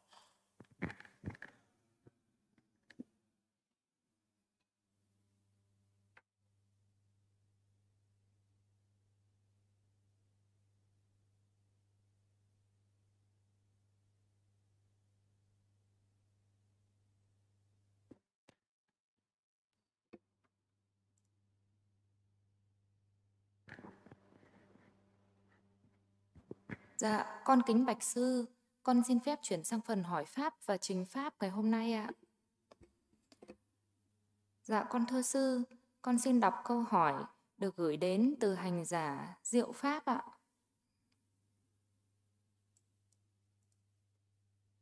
Dạ, con thưa sư, xin sư cho con hỏi, trong bài kinh hôm nay có 9 bậc tất cả, nhưng tại sao lại chỉ gọi là tứ thiền bát định ạ? Con thành kính tri ân sư ạ. Tứ thiền bất định nhờ thì đấy là nói về tám cái tầng thiền chứng. Còn cái tầng thiền uh, mà diệt thọ tưởng định thì đấy nó thuộc về cái pháp thiền uh, nó vượt ra khỏi những cái tầng thiền chứng cái thiền hiệp thế tứ thiền bát định là một cái câu nói của những cái tầng thiền hiệp thế nó còn có những cái cảm thọ rõ ràng còn cái thiền diệt thọ tưởng định thì cũng cũng thuộc về một cái pháp thiền siêu thế. Mà ở cái pháp thiền đấy nó vượt ra ngoài thế gian nó không còn chi phối bởi các cái cảm thọ nữa. Thì uh, thì trong cái bài kinh hôm nay Đức Phật nói đến cả tám cái tầng thiền chứng và cũng nói cả đến cái tầng thiền diệt thọ tưởng định này. Thì Đức Phật cũng nói nói đủ cả ờ, tám cái tầng thiền chứng cộng với cái thiền diệt thọ tưởng định. Chứ trong pháp của Đức Phật không nói đến chín thiền không nói đến cửu thiền chỉ nói đến bát thiền thôi. Còn cái thiền diệt thọ này là một cái pháp thiền riêng biệt là cái pháp thiền đặc biệt và nó không bao gồm trong tứ thiền bát định. Dạ, con thưa sư, con xin đọc câu hỏi tiếp theo từ hành giả Quang ạ. Dạ, con thưa sư, xin sư cho con hỏi về giới nói dối ạ. Con không uống rượu vì giữ giới, nhưng vì ngại mọi người nên con lấy lý do là không uống vì bảo vệ sức khỏe và đang có bệnh không uống được thì có phạm giới nói dối không ạ? Con thành kính tri ân sư ạ. Giới nói dối đôi khi được khai mở uh, trong một số trường hợp như uh, mà vì cái lời nói thật ấy nó có thể đưa đến sự tổn hại mà trong đó mình cần phải nói tránh né cái lời nói quá thật uh, để đạt được cái sự an ổn hơn tốt đẹp hơn cho mình và cho người khác. Thì uh, vì đó là cái thiện tâm hợp trí tuệ nó cũng là một cái cách nói thiện giả. Về cái ngôn ngữ nó là cái chế định của con người. Uh, quy định lời nói thế này thế kia còn cái người có trí tuệ thì biết nói ra những cái lời gì đem lại cái sự lợi nạp đem lại cái sự lợi ích. À, đứng ở cái khía cạnh này thì có thể à, nó là nói dối nhưng mà cái sự nói dối ấy có khi nó lại là tâm thiện chứ không phải là bất thiện. Thì cái cái cái lời nói dối ấy không phải là bất thiện cho nên là không phạm giới. Còn cái lời nói dối ấy nó kết hợp với tâm bất thiện thì sẽ phạm giới nói dối. Dạ, con thưa sư, con xin đọc câu hỏi tiếp theo được gửi tới từ hành giả Thảo ạ. Dạ, con thưa sư, xin sư cho con hỏi, Phật thử Phật tử tại gia thì nên niệm Phật và đọc kinh gì và nên đọc vào thời gian nào ạ? Con thành kính tri ân sư ạ. Tử tại gia thì cái việc uh, niệm Phật uh, cũng rất là tốt, uh, tưởng niệm đến các ân đức của Phật Ờ, và niệm Phật thì tốt nhưng vẫn vẫn phải hiểu đúng và niệm đúng thì mới có lợi ích, mới có lợi nạp. Chứ rất nhiều người vẫn hiểu sai, vẫn niệm sai thì vẫn là tà niệm. Hiểu đúng, niệm đúng thì mới là tránh niệm. Thì niệm các ân đức Phật để hoan hỷ thành kính với các ân đức Phật, niệm pháp, niệm tăng. Đệ tử Gotama tam ma phải luôn luôn tỉnh giác không luận ngày hai đêm không luận ngày hay đêm tưởng Phật đà tưởng niệm tưởng giáo pháp tưởng niệm tưởng chúng tăng tưởng niệm tưởng giới niệm thí hay là tưởng sắc thân tưởng niệm hay là thường an vui thiền chỉ thường an vui với thiền quán. À, ngoài niệm phật ra mình còn thực hành nhiều cái pháp khác nữa. Chứ không phải là chỉ có niệm phật suốt đời đâu mà còn niệm phật là bước đầu. Để có đức tin rồi sau đó mình phải niệm những pháp cao hơn. Và à, tụng kinh thì tụng kinh gì cũng được nhưng mà tụng những nếu là phật tử tại gia mình có thể tụng những cái bài kinh bảo hộ là ờ, kinh phước lành kinh châu báu kinh tử tâm uh, uh, là các cái bài kinh về ân đức tam bảo. Rồi sau đó thì mình sẽ tụ, uh, học những cái pháp nâng cao hơn tụng những cái bài kinh mà liên quan đến những cái pháp hành về niệm thân niệm thọ niệm tâm niệm pháp. Là những cái ờ, tụng những cái bài kinh để uh, phát triển những cái trí tuệ giác ngộ để mình có thể áp dụng thực hành để có thể đoạn trừ phiền não để chấm dứt khổ đau được. Vậy thì tùy theo cái năng lực của mình tùy theo uh, mình học pháp ở một cái, cái môi trường nào ấy thì mình cứ ứng dụng theo. Như là mình đến một cái ngôi chùa nào đấy để mình tu tập một cái thời gian uh, rồi sau đó mình áp dụng những cái pháp môn ấy về trong cuộc sống hàng ngày. Thực ra người tại gia người xuất gia tu tập giống như nhau đâu khác nhau đâu. À, chỉ có cái người xuất gia thì chuyên tu miên mật cái thời gian nhiều hơn tu tập nhiều hơn còn người tại gia thì cái thời gian ít hơn mình thực hành được ít hơn. À, mà thôi chứ còn những cái pháp môn của đức phật là chung chung cho nhau. Mình uh, học được pháp nào thì cứ áp dụng pháp ấy và tụng kinh hay là tu tập cũng vậy không giới hạn về thời gian. Mình có thể uh, uh, uh, thọ trì những cái pháp ấy ở trong cái cuộc sống hàng ngày luôn luôn có chánh niệm tỉnh giác và tụng kinh cũng vậy thì tụng kinh thì có thể ờ, phân định ra vào buổi sáng buổi chiều. Nhưng không phải là cố định cái thời gian đấy mới được tụng kinh. Lúc nào cũng được tụng kinh lúc nào rảnh mình tụng kinh đều được hết. Hay là ngoài những cái giờ tụng kinh trang nghiêm tề chỉnh đối trước ban thờ Phật ra trong những cái lúc mình làm việc ờ, đi đứng nằm ngồi mình đều có thể uh, tụng kinh. Tức là để ôn lại những cái bài kinh mà mình đã học. Trước mình muốn tụng được kinh mình phải học kinh mà muốn học kinh để ghi nhớ để không quên ý, thì lúc nào mình cũng có thể uh, ôn lại bài đấy tụng thường xuyên liên tục mọi lúc mọi nơi để những cái gì mình đã học không bị quên đi không bị mai một đi. Thì lúc nào cũng tụng kinh được hết lúc nào cũng uh, uh, tránh niệm tỉnh giác tu tập các cái pháp môn mà mình đã được học đã hiểu thì mình thực hành ờ, uh, 24 trên 24 không giới hạn giờ nào cả. Dạ, con thưa sư, con xin đọc câu hỏi tiếp theo từ hành giả Lê Văn Ninh ạ. Dạ, con thưa sư, xin sư cho con hỏi, thiểu dục chi túc nghĩa là gì và nó có vai trò quan trọng như thế nào trong đời sống tu tập ạ? Con thành kính tri ân sư ạ. Thiểu dục, thiểu ở đây có nghĩa là ít ít cái người sống mà ít dục.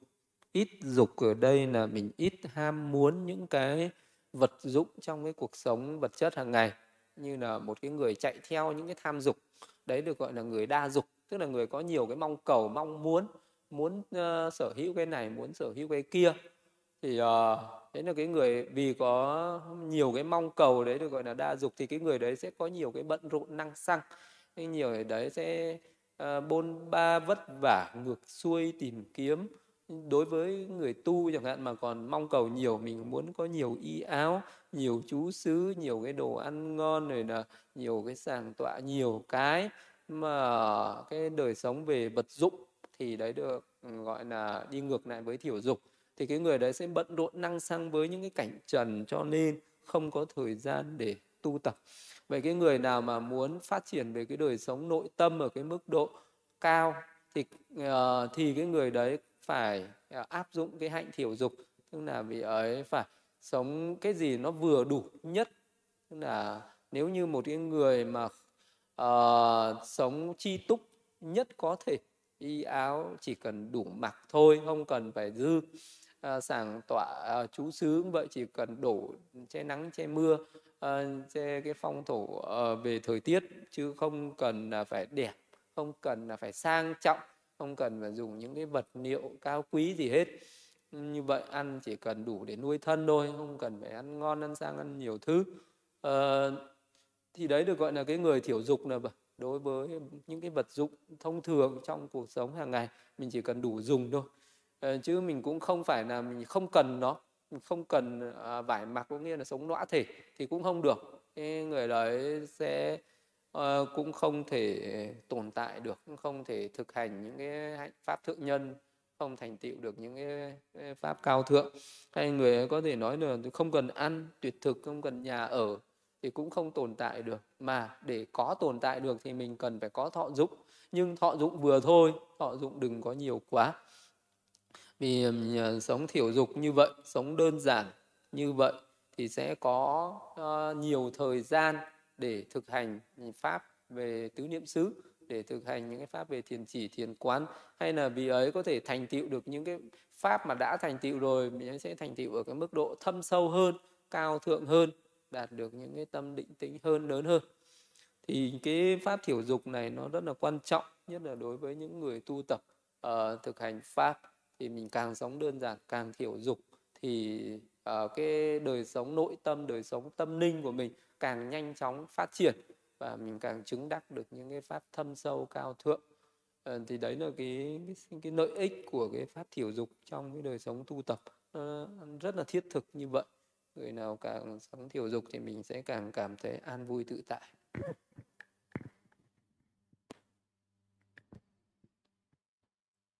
Dạ, con thưa sư, con xin đọc câu hỏi tiếp theo của hành giả định ạ. Dạ con thưa sư, con xin sư giảng lại à, điểm chấp thủ vào thọ khổ là như thế nào ạ? À? Nếu hồi tưởng lại về những thọ khổ trong quá khứ hoặc sẽ xảy ra trong tương lai để thúc đẩy sự tinh tấn hành thiền thì đây có bị xem là chấp thủ vào khổ, khổ thọ không ạ? À? Con thành kính tri ân sư ạ. À. Chấp thủ ở đây là khi có những cái cảm thọ đấy nó khởi lên và mình có cái chấp trước là ta đang thọ khổ. Thì nó có cái ta ở trong cái khổ ấy. Vì có cái ta ở trong cái khổ ấy cho nên nó sinh ra những cái sầu bi yêu não. Ờ, với một cái người thường ấy khi mà mình có một cái nỗi khổ về thân mình đau đớn uh, về thân thì mình sẽ rất là bất an sợ hãi và sợ chết. Vì uh, và hay là ai đó làm cho mình khổ như là một cái người nào đó gây đến cái sự đau khổ cho mình có cái nỗi khổ đau này thì mình sẽ chấp là người này đã làm cho ta khổ. Rồi từ cái chấp trước ấy mình sinh ra sân hận. Còn những cái thọ nạc ấy thì nó vì mình chấp vào cái thọ nạc ấy mình sinh ra tham ái sinh ra ngã mạn.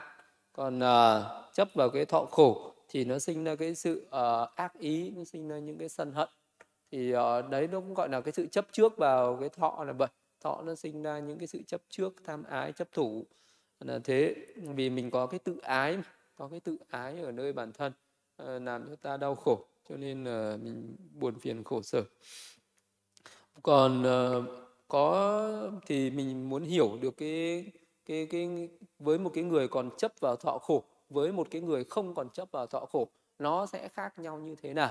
Thì ừ, phải so sánh giữa một cái người phàm phu thọ khổ và một bậc a la hán thọ khổ thì khác nhau uh, khác nhau hoàn toàn.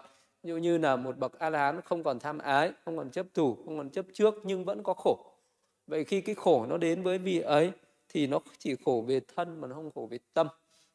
Có thể là cái thân ấy vẫn có sự đau đớn nhưng không có sầu bi không có no nắng không có bất an không có sợ sệt đối với cái đau đớn ở trên thân thì đấy là cái người không còn tham ái không còn bị chi phối bởi cảm thọ. À, mặc dù vị ấy có thể có bệnh tật đau khổ hay có ai mà xúc phạm vị ấy hay có ai gây đau khổ cho vị ấy vị ấy vẫn đau đớn à, vị ấy vẫn bị uh, tổn thương. Nhưng mà vị ấy không có cái sự tự ái không có cái sự sân hận không có cái oán hận thù hiểm với ai à, thì đấy là cái trạng thái mà vị ấy không còn uh, bị dính mắc với cảm thọ không còn bị chấp trước vào cảm thọ. Còn với một cái người mà còn cái chấp trước vào cái cảm thọ ấy, vào những cái khổ thọ ấy nó lớn thì mỗi một khi cái cảm thọ nó khởi lên mình luôn luôn uh, có cái sự uh, uh, tự vệ có cái sự uh, sợ hãi bất an cho cái thân thể này. Tức là cái người đấy còn có cái sự tự ái rất là lớn no nắng cho cái thân mình rất là lớn. Ờ, đấy là cái người còn chấp vào cái khổ thọ là thế. Ờ, ta vì luôn luôn có cái sự ta đang có những cái cảm thọ khổ đau này. Cho nên là um, chúng ta rất là bất an khổ sở. Đấy là cái sự chấp trước. Hoặc là mình uh, rất là sân hận là no nắng khi mà có ai đó làm cho mình đau khổ. Thì thì đó chính là cái sự chấp trước chấp rằng có cái ta khổ. Còn với một cái người hiểu được là không có cái ta không có tự ngã của ta cái thọ nó chỉ là cái thọ mà thôi. Cái đau nó chỉ là cái đau nó không có cái ta ở trong cái đau ấy. Thì cái người đấy sẽ đứng nhìn cái cảm thọ đấy một cách thản nhiên rồi cho nó qua đi. Mà vị ấy không khởi nên cái sự uh, mừng giận buồn vui yêu ghét gì ở trong cái cảm thọ đấy cả. Dạ con thưa sư con xin đọc câu hỏi tiếp theo được gửi tới từ hành giả Mai Duy Đông ạ. Dạ con thưa sư, xin sư cho con hỏi, ông bà con năm nay ngoài 80 tuổi, trước đây có đi chùa, nhưng hiện tại do sức khỏe yếu nên không đi chùa nữa. Con có ý muốn biếu ông bà tranh về Phật Thích Ca và chỉ dẫn cho ông bà niệm Phật để sanh khởi tâm thiện hoan hỷ mỗi ngày. Con xin sư chỉ dẫn cho con một pháp niệm Phật, niệm tam bảo đơn giản để ông bà con có thể thực hành mỗi ngày ạ. À. Và đặt hình Phật trong phòng nghỉ có được không ạ? À? Con thành kính tri ân sư ạ. À. Thì uh, chỉ cần uh, với một những người đã lớn tuổi như vậy rồi thì có cái đức tin có cái sự cung kính là đã tạo ra một cái thiện nghiệp tạo ra một cái phước lành cho cái người ấy tạo ra một cái cận tử nghiệp tốt thì có thể sau này sẽ được sinh về cõi này mà cũng có thể nhờ cái duyên đấy mà kiếp sau được gặp chánh pháp cũng có thể đi đến cái sự uh, chấm dứt khổ đau được thì cái điều đó là tốt có thể ờ, hướng về một bức tranh Phật và có thể tưởng niệm mà đến chỉ cần niệm là nam mô phật hoặc là vị ấy tưởng niệm nam mô phật pháp tăng. Hoặc là vị ấy có chỉ cần khởi lên cái đức ờ, tin cung kính con xin kính lễ đức phật uh, bậc a la hán chánh đẳng giác hay là một bậc giác ngộ hay là thành kính đảnh lễ ờ, đức phật uh, một bậc uh, không còn những cái phiền não khổ đau hay là một bậc uh, dẫn dắt chúng sinh đi đến chấm dứt khổ đau. Thì tùy theo cái người niệm phật có một chút hiểu biết về phật. Dù đó là một cái sự hiểu biết rất là à, thấp hoặc là vị ấy sẽ hiểu biết cao hơn tùy theo khả năng của mình giải thích cho ông bà mình hiểu biết được ờ, ở cái mức độ nào thì niệm Phật và nghĩ đến cái ờ, cái đức hạnh đấy của Phật. Hiểu biết một khía cạnh nào cũng được. Hiểu Đức Phật là bậc đã ờ, giác ngộ giải thoát này, đoạn trừ phiền não và chấm dứt khổ đau. Rồi khi niệm Phật thì niệm cái câu gì cũng được a la hăng cũng được, hay là kính lễ Đức Thế Tôn bậc chánh đẳng chánh giác cũng được, hoặc là nam mô Phật cũng được hoặc là niệm bằng nam mô tassa bhagavato arahato sammasambuddhassa cũng được. Hoặc là nam mô ứng cung tránh miên chi minh hạnh túc thiện thệ thế gian giải vô thượng sĩ điều ngự trượng phu thiên nhân sư phật thế tôn cũng được. Hoặc là chỉ niệm nam mô phật nam mô pháp nam mô tăng cũng được. Hoặc là niệm con xin quy phật con xin quy phật. Cứ niệm niệm như thế cũng được. Thì, uh, miễn là niệm một cái câu nào đó mà dễ khởi lên cái thiện tâm nhất dễ phát khởi lên cái tâm thành kính nhất dễ phát khởi lên cái đức tin nhất thì niệm câu đấy tùy theo cái văn hóa và hiểu biết của người đó mà hướng cho người đó niệm Phật một cái câu nào ờ, cũng tốt. Dạ con thưa sư, con xin đọc câu hỏi tiếp theo được gửi tới từ hành giả. Dạ con thưa sư, xin sư cho con hỏi, khi con ngồi thiền, con thấy vòng tròn ánh sáng từ hai con mắt của con cứ xoay vòng xoay vòng, rồi dần dần tỏa ra khuôn mặt của con, rồi gian rộng ra. Hiện tượng đó là gì ạ? Con thành kính tri ân sư ạ. Đấy là dấu hiệu à, à, bắt đầu có định tướng, tức là bắt đầu đang chuẩn bị à, có một cái định. Nhưng là nếu như mình thực hành thiền hơi thở thì một lúc sau khi tâm của mình định tĩnh ở trên hơi thở rồi thì trước mặt mình cứ sáng sáng lên như vậy và cái ánh sáng ấy nó cũng thuộc về cái hạt sắc nó là do tâm mình nó sinh ra nó cũng thuộc về vật chất cho nên nó có cái sự quay quay giống như là một cái làn khói thuốc như một cái đám mây vậy ờ, mờ mờ vậy. Thì đấy nó gọi là nimitta gọi là cái định tướng, quang tướng, tự tướng đấy. Nhưng mà mình không được nhìn vào nó, không nên quan sát nó như vậy, không nên nghĩ rằng nó ở mắt nó phát sinh, nó phóng ra như vậy. Ừ, cứ thản nhiên với cái với cái ánh sáng đó và cứ tiếp tục quan sát hơi thở. Ờ, khi mình cứ giữ được cái tâm thản nhiên và quan sát hơi thở, thì cái cái cái cái tướng đó cái nimitta đấy dần dần nó sẽ sáng lên dần dần nó trắng lên dần dần nó tỏa sáng rực rỡ ra. Và uh, cái cái tâm định càng sâu thì cái ánh sáng nó càng phát sáng mạnh đi nó sáng rực sáng sáng liên tục. Ờ, đầu tiên thì nó chỉ ờ, duy trì được 5 10 phút rồi sau đó nó sẽ duy trì được một tiếng hai tiếng rồi sau đó nó sẽ duy trì được 3 4 tiếng. Rồi sau này thì mình cứ nó duy trì suốt ngày suốt đêm. Và cái tâm của mình nó sẽ rất là an tịnh khi cái tâm của mình nó thanh tịnh ấy, nó giảm bớt đi những cấu uế phiền não thì nó nó sẽ sáng lên như vậy. Đấy là do cái định của mình nó sâu tâm mình nó thanh tịnh ra cho nên nó phát sáng ra như thế. Và đó là một dấu hiệu tốt nếu như mình thực hành đúng thì đừng có nhìn vào nó cứ tiếp tục quan sát cái pháp thiền là quan sát hơi thở của mình và cứ để cho nó sáng lên đừng có can thiệp vào nó. Còn nếu như ở cái giai đoạn này cái người nào chạy theo cuốn hút theo cái ánh sáng đấy rồi lại tưởng tượng ra cái hình ảnh gì thì mình sẽ thấy nó xuất hiện hình ảnh đấy nó dễ sinh ra những cái ảo tưởng dễ sinh ra những cái nầm tưởng nó sinh ra những cái hoang tưởng ờ, và ở cái giai đoạn đấy này thực hành rất là phải thận trọng tuyệt đối không được nhìn vào cái màu sắc hình dáng của cái ánh sáng đó mà chỉ có quan sát hơi thở bình thường thì sẽ đi đúng pháp. Dạ, con thưa sư, con xin đọc câu hỏi tiếp theo của hành giả gửi đến qua YouTube ạ. Dạ, con thưa sư, con muốn thọ bát quan trai giới, nhưng con chưa biết cách thực hành, sao cho chọn tám giới khi sống tại gia ạ? Con được nghe bảo là không được làm bất cứ việc gì ngoài tu tập như đi làm, nấu ăn, dọn dẹp, tắm rửa trong thời gian thọ giới Vậy con có được dùng máy tính để học ngoại ngữ không ạ? À? Con xin sư hướng dẫn cho con, con thành kính tri ân sư ạ cái hôm mà thọ bát quan trai giới ấy thì uh, nếu mà để cho cái cái giới bát quan trai đấy nó thật sự mà ờ, thành tựu tốt đẹp nhất viên mãn nhất thì cái ngày hôm đấy mình phải sống như một người xuất gia như một người tu tập ấy. thì tức là cái ngày hôm đấy là một cái ngày chuyên tu chuyên tu về giới định tuệ tức là mình đã thọ trì tám giới mình cố gắng giữ giới đấy như một cách trọn vẹn và thực hành những cái pháp thiền chỉ quán thì cái với một cái người tu thì những cái sinh hoạt của người tu vẫn có thể vẫn có thể thực hành được như là vẫn có thể tắm giặt vẫn dọn dẹp vẫn có thể nấu ăn nhưng chỉ ăn buổi sáng không ăn buổi chiều.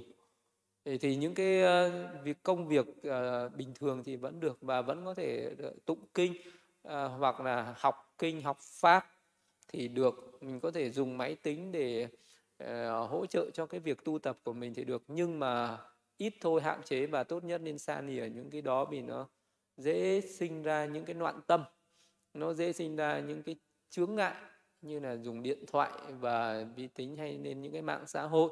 Thì tâm mình nó bị ô nhiễm khi tâm ô nhiễm thì giới bị ô nhiễm. Thì cái cái pháp hôm đấy mình nó không được ờ, trong sạch hoàn toàn. Còn muốn cho mình trong sạch hoàn toàn hôm đấy mình nên cách ni uh, ra khỏi những cái pháp ô nhiễm đấy. Tức là hôm đấy để mà mình giữ được cái giới đấy một cách hoàn toàn thanh tịnh thì mình nên sống độc cư tức là nên sống một mình uh, mà uh, không nên ở những cái, cái nơi mà nó sang trọng như là nằm ngồi ở những cái nơi nó cao sang thì nó không không nên. Mà mình nên ở cái nơi mà rất là bình thường đơn giản như có một cái tịnh thất. Và cái hôm đấy thì mình chỉ có nên uh, tụng kinh nghe pháp và thực hành thiền. Và uh, tinh cần tỉnh giác để giữ giới cho khỏi phạm vào những giới đã ấy đã thọ trì rồi cho trọn vẹn một ngày một đêm. Thì trọn vẹn một ngày một đêm thì sẽ không quá là khó khăn. Mình uh, tinh tấn một chút uh, thì mình sẽ tích cực một chút là mình sẽ thọ trì được những cái pháp ấy. Thì mình càng tinh tấn tích cực càng thọ trì cái pháp đấy được tốt thì cái công đức hôm đấy nó sẽ lớn cái phước này nó sẽ lớn và cái tạo ra được nhiều những cái ba la mật để chứng ngộ niết bàn trong ngày vị này. Nó tùy theo cái khả năng của từng người tùy theo cái hoàn cảnh mỗi người. Có những người sẽ thực hành cái pháp đấy một cách uh, rất là thanh tịnh và viên mãn nhưng cũng có người sẽ thực hành cái pháp ấy nó không được rốt ráo lắm vì cái người đấy còn bị năng xăng bận rộn bị chi phối bởi những cái ờ, những cái công việc trong cuộc sống khác. Ờ, còn thì tùy theo mình thực hành được đến đâu tốt đến đấy giữ được tầm nào. Ờ, mình thực hành được cái mức độ nào là tùy mình chứ cũng không có bắt buộc là mình phải uh, ai phải giống ai mỗi người mỗi hoàn cảnh mỗi người mỗi cách thực hành khác nhau. Ờ, người này thực hành như thế này người khác thực hành như thế khác. Uh, có chia sẻ kinh nghiệm với nhau thì tốt nhưng áp dụng những cái kinh nghiệm ấy thì tùy theo hoàn cảnh và tùy theo cái khả năng của mỗi người. Dạ con thưa sư, con xin đọc câu hỏi tiếp theo được gửi đến từ Facebook ạ. Dạ con thưa sư, con xin sư chỉ dạy cho con về quả lành của niệm ân Đức Phật ở hiện tại và trong kiếp vị lai ạ. Con thành kính tri ân sư ạ. Người mà niệm ân Đức Phật thì sẽ có ngay ở trong cái hiện tại này ấy, người sẽ có được một cái đức tin đối với Đức Phật và cái đức tin với trí tuệ tức là cái người đấy sẽ hiểu về Đức Phật mà không bị những cái mê tín dị đoan. Và ngay ở trong hiện tại là cái người mà hay niệm ân đức phật ấy, người đấy sẽ có nó uh, sẽ không bị những cái tà pháp những cái tà kiến hay là uh, một cái pháp nào đấy người ta mê hoặc. Tức là tránh xa được những cái sự mê hoặc của những tà đạo. Và mình sẽ thấy được rằng là ai là những cái bậc có đức hạnh nhất có trí tuệ nhất đáng là bậc đạo sư để cho mình tôn trọng, để mình cung kính, để mình cúng dường nhất. Thế là khi mình niệm ân đức phật thì sẽ có tránh pháp niệm ân đức phật là một cái pháp bảo vệ mình. Đấy là một pháp bảo hộ, bảo vệ cho mình không bao giờ bị thoái thất, không bao giờ bị mất niềm tin đối với phật pháp. Và cái người niệm ân đức phật ờ, thì ờ, mình cung kính tôn ờ, kính đức phật thì mình cũng tôn kính tư tưởng giáo pháp của đức phật. Thì cái người đấy sẽ hoan hỉ đối với cái sự giáo pháp ờ, ưa thích thực hành giáo pháp. Người đấy sẽ có uh, một cái uy lực lớn uh, thậm chí mà có thể khiến cho mình sống rất là tự tại như là một cái người đang sợ hãi bất an như cái tâm lý của con người ra ở trên đời hay có cái sự yếu đuối hay có cái sự yếu ớt hay có cái sự no nắng sợ sệt bất an khi đến một cái môi trường nào đấy? À, như mình à, đến một cái nơi nào mà mình cảm thấy bị rợn tóc gáy sợ hãi nhất là đối với người sợ ma sợ tối ờ, sợ một mình không dám ở độc cư một mình thì cái người đấy niệm ân đức phật sẽ làm cho mình tự tin lên làm cho mình xua tan những sợ sệt xua tan những cái sự bất an sợ hãi này. Thì đấy là ngay trong hiện tại. Ờ, làm sẽ sẽ có được cái sự tự tại như vậy mà không có những cái sự lo lắng bất an sợ sệt. Đối với những cái ác nhân ác quỷ ác thần ác thú gì đó mình ờ, sống ở những cái nơi mà có nhiều những cái sự lo lắng sợ sệt thì nhờ cái người niệm ân đức phật tự nhiên mình sẽ có được một cái uy lực như thế. Vì đức phật là một bậc có uy lực lớn có thần lực lớn không biết sợ một ai trên đời. Cho nên là cái, cái với một cái người khi mình tưởng niệm đến các ân đức phật vậy thì tự nhiên mình sẽ có một cái uy lực ở ngay trong nội tâm mình. Mình sẽ có một cái uy lực hết. À, không biết sợ hãi không biết sợ sệt là gì mà chính cái uy lực ấy à, mình sẽ được cái phước lành được cái sự ờ, tôn kính cái sự tôn trọng. À, và cái người niệm ân đức phật thì những cái nhân cách đức hạnh của đức phật thấm vào trong cái tư tưởng nhân cách đức hạnh của chính mình. Ờ, và sẽ có một cái sự thay đổi lớn đối với cái người không niệm ân đức phật thì sẽ niệm những cái tầm bậy ở thế gian. Cho nên là những cái lời nói cái hành động uh, suy nghĩ của vị ấy rất là uh, hạ nhiệt rất là ô nhiễm. Còn những người niệm ân đức phật thì cái tâm người đấy rất là thanh tịnh rất thanh cao rất cao cả rất thánh thiện. Thì cái người đấy sẽ bộc phát ra thành những cái tư tưởng những hành động những lời nói cũng rất là cao cả và thánh thiện. Uh, và cái vị đấy nó thay đổi hoàn toàn cái oai nghi thay đổi hoàn toàn cái tính cách cái tư tưởng tâm lý và nó sẽ thay đổi hoàn toàn cả những cái số phận của vị ấy. À, vị ấy sẽ được à, mọi người yêu quý, chư thiên yêu quý, kính trọng kính nể. Ừ, và cái công đức kính phước lành vị ấy nó sẽ tăng lên. À, à, cái người à, niệm ân đức phật như vậy à, và cái quả lành cái quả báo à, ở, ở tương lai thì rất là thù thắng rất là vi diệu. Như là vị ấy sinh ra trong đời thường hay gặp phật pháp à, dễ dàng. Khởi sinh nên cái đức tin. À, khi nghe đến phật pháp à, vị ấy sẽ à, khởi nên cái tâm à, tìm cầu tầm cầu và à, gặp Phật pháp và tránh xa nìa được những cái tà pháp. Thế nếu có ai đó mà tiêm nhiễm mà truyền bá những cái tư tưởng tà đạo và thì cái vị đấy không bị nhiễm không bị ảnh hưởng bởi những cái tà đạo tà kiến đấy và cái người niệm ân đức Phật ấy, thì cả những kiếp sau sinh ra vẫn có những cái công đức lớn có những cái trí tuệ có những cái trí tuệ lớn. Thân có mùi thơm miệng có mùi thơm nói lời hay có lợi ích uh, có cái trí tuệ phân biệt những cái thiện ác tránh tà. Nói chung là cái niệm ân đức phật là một cái pháp đem lại cái công đức nhanh chóng nhất. Nếu như một cái người nào đấy uh, mình mong cầu uh, có những cái công đức cái phước này uh, à, cái sự an ổn cái sự an vui tự tại thì để mà nhanh chóng đạt được những cái điều đó nhất thì đó chính là thông qua con đường niệm Phật con đường niệm Phật sẽ tạo cho mình à, có được cái sự an lạc ngay ở trong hiện tại và sẽ có những cái phước lành thủ thắng ở trong tương lai. Dạ con thưa sư, con xin đọc câu hỏi tiếp theo từ hành giả Cao Hoàng Khánh Băng ạ. Dạ con thưa sư, con xin sư cho con hỏi tứ như ý túc là gì và cách thức để tu tập là như thế nào ạ? Con thành kính tri ân sư ạ.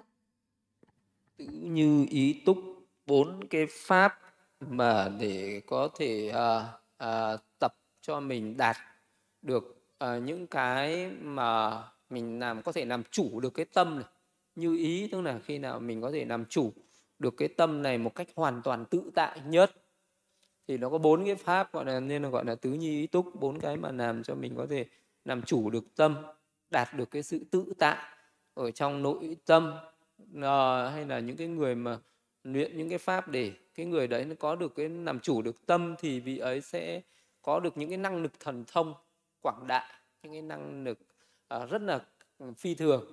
Đó là dục cần tâm thầm bốn cái.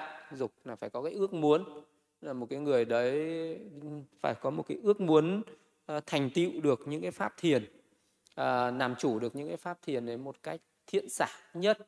Đấy được gọi là dục dục là phải có ước muốn mạnh mẽ và, và phải duy trì được cái ước muốn đấy lâu dài và kiên định. À, cần là phải tinh tấn siêng năng để thực hành thiền. À, mình có cái ước muốn thành tựu thiền có cái tinh tấn nỗ lực à, không mệt mỏi trong cái sự thực hành thiền à, thì thà thịt nát xương tan của mình cũng sẽ sẵn sàng thực hành uh, chứ không bỏ cuộc. Uh, tâm tức là người ấy phải có cái quyết định quyết định mạnh mẽ. Như là một cái sư khi mà mình đã thực hành uh, một tiếng hai tiếng ba tiếng một ngày một tháng hay một năm mình đã khởi lên cái quyết định đấy rồi thì mình, mình không có thối chuyển không có thối nuôi uh, đấy là gọi là quyết định uh, cao. Ừ, quyết định buông cái gì là phải buông cho bằng được. Ờ, quyết định đạt được cái gì là phải đạt cho bằng được. Ờ, đó gọi là à, dục tâm à, gọi là định và tuệ. Tức là phải có cái trí tuệ biết được cái con đường trung đạo ờ, để thực hành nó không bị thái quá một cái gì. À, có cái ước muốn nhưng không được để nó thái quá tinh tấn nhưng không được tinh tấn thái quá. À, quyết định thay tất cả những cái pháp tiến tấn niệm định tuệ cái người đấy biết cách quân bình các căn. Ờ, và ờ, biết cách thực hành như thế nào là đúng, biết rằng hành như thế nào là sai. Ờ, thì đấy được gọi là tuệ. Thì bốn cái này cần phải được thực hành một cách liên tục, thường xuyên cần phải phát triển. Cả bốn cái cách này, tức là mình phải khởi lên cái ước muốn ước muốn thành tựu những cái pháp thiền chỉ quán ấy, và tinh tấn thực hành, quyết định thực hành và có cái trí tuệ để biết cách thực hành biết con đường thực hành biết sự đúng sai biết cân nhắc ừ, thực hành làm sao cho nó vừa phải và biết cách thực hành một cách thiện xảo nhất. Nên cho nên được gọi là bốn cái pháp để uh, phát triển tâm uh, nên cái mức độ cao nhất uh, phát triển tâm là mình chứng được tứ thiền bát định và mình sẽ làm chủ được tâm trong 14 cách ấy trong 14 cái cách làm chủ tâm ấy giống như là một cái người thợ vàng người ta phải uh, nấu cho cái vàng đó tan chảy ra. Khi cái vàng tan chảy ra rồi thì người ta nặn thành những cái đồ trang sức uh, rất là đẹp mắt. Như vậy khi mà một cái người um, thành tựu được những cái pháp thiền rồi thì cái người đấy phải nhập thiền và suốt thiền một cách thiện xảo thuần thục uh, theo như ý muốn của mình. Và vị ấy nhập vào tầng thiền này suốt khỏi tầng thiền này nhập vào tầng thiền kia uh, không có theo một cái tuần tự nào cả mà theo ý thích của mình theo ý muốn của mình nhập vào cái này suốt cái này nhập vào cái tầng thiền kia. À, có thể bỏ qua cái cái tầng thiền này nhập vào một tầng thiền khác. Đấy là vì mình có thể nhập thiền và suốt thiền một cách thuần thục thành thạo tinh xảo theo ý của mình cho nên là gọi là như ý. À, thành tựu đầy đủ bốn cái đấy thì mình gọi là thành tựu được như ý túc. Và khi mà đã làm chủ được tâm à, theo như ý muốn của mình rồi thì vị ấy có thể thành tựu được những năng lực thần thông. Vị ấy có thể một thân biến ra nhiều thân hiện à, hình biến tướng đi ngang qua tường qua vách như đi trên đất liền. À, có thể ngồi kiết già trên hư không. À, có thể à, thực hành được rất là nhiều những cái pháp về thần thông lực đấy là cái năng lực của tứ như ý túc Dạ, con thưa sư, con xin đọc câu hỏi tiếp theo được gửi tới từ hành giả Ngô Đức Phúc ạ. Dạ, con thưa sư, xin sư cho con hỏi, phụ giúp công việc như làm việc nhà thì có phải là một dạng bố thí không ạ? Mình có thể hồi hướng việc thiện này để trợ duyên đạt được niết bàn không ạ? Con thành kính tri ân sư ạ. Bố thí uh, nếu như mà mình uh, giúp đỡ người khác giúp đỡ người khác cái này cũng có thể được coi là bố thí đấy là khi mà mình giúp người khác mà làm lợi ích cho người khác mà à, bố thí thì có rất là nhiều à, những cái tài lực vật lực. À, có thể là bố thí bằng những cái tài sản nhưng mà cũng có thể mình bố thí bằng cái công sức của mình vậy thì cái việc mà mình giúp người khác đấy cũng được coi là một cái hạnh bố thí. Ờ, và cái sự bố thí đấy mình giúp đỡ người khác ấy với cái mong muốn để chứng ngộ niết bàn thì vẫn thành bố thí ba la mật vẫn có thể trợ giúp để mình chứng ngộ niết bàn trong ngày vị nay được. Đấy, những cái pháp đấy là được. Bởi vì khi một cái lúc nào đấy mình sẽ muốn chuyên tu để chứng ngộ niết bàn thì cũng sẽ cần có những cái người hộ trì hộ độ giúp cho mình à, những cái những hộ, hộ độ cho mình giúp cho mình thì đấy cũng là người đó đang phụng sự đấy. Đó là những cái người đang à, đang là cái ờ, người giúp đỡ cho mình đấy. À, thì mình với một cái người chuyên tu cũng vậy. Cần có những cái, cái người uh, sẽ phục vụ uh, để cho mình chuyên tu. Thì cái người mà phục vụ người khác cũng sẽ tạo ra được cái nhân để sau này sẽ có người phục vụ lại mình à, khi mình muốn trên con đường đi đến niết bàn thì đó cũng là pháp bố thí Dạ, con thưa sư, con xin đọc câu hỏi tiếp theo từ hành giả David ạ. Dạ, con thưa sư, niệm Á Rá Hăng thì được bảo vệ, hết sợ hãi phải không ạ? Tại sao có người lại có tâm sợ ma quỷ khi ở một mình ạ? Làm cách nào để hết sợ ma quỷ? Con thành kính tri ân sư ạ. Người uh, sợ sệt đấy là do cái tâm tham ái. Đối với cái tự thân mình nó lớn quá. Tham ái sinh sầu bi tham ái sinh sợ hãi. Ai thoát khỏi tham ái không sầu không sợ hãi. Cái người mà yêu bản thân mình ấy thì uh, mình nhớ luôn luôn có sự bất an sợ những sự nguy hiểm cho mình. Nhưng mà cũng có người thì yêu bản thân người khác thì luôn luôn sợ những cái sự nguy hiểm cho người khác. Nhưng mà bây giờ mình à, tự nhiên mình yêu quý một cái người rừng rưng nào đấy cái người xa nạo đấy. Tuy nhiên người ta đi đâu mình no nhưng người ta không biết người ta có gặp nguy hiểm gì không no quá người ta về mới yên tâm. Nhưng mà mai mốt rồi khi có mâu thuẫn gì rồi buông được cái tình cảm ấy đi không còn yêu ghét thì nữa. Thì lúc đấy mặc kệ muốn làm sao phải làm sống chết không liên quan đến ta nữa. Thì lúc ấy nó sẽ hết. Thì cũng như vậy ngày nào mình còn yêu cái thân này thì mình còn rất là sợ cho những cái sự nguy hiểm đến với cái thân này.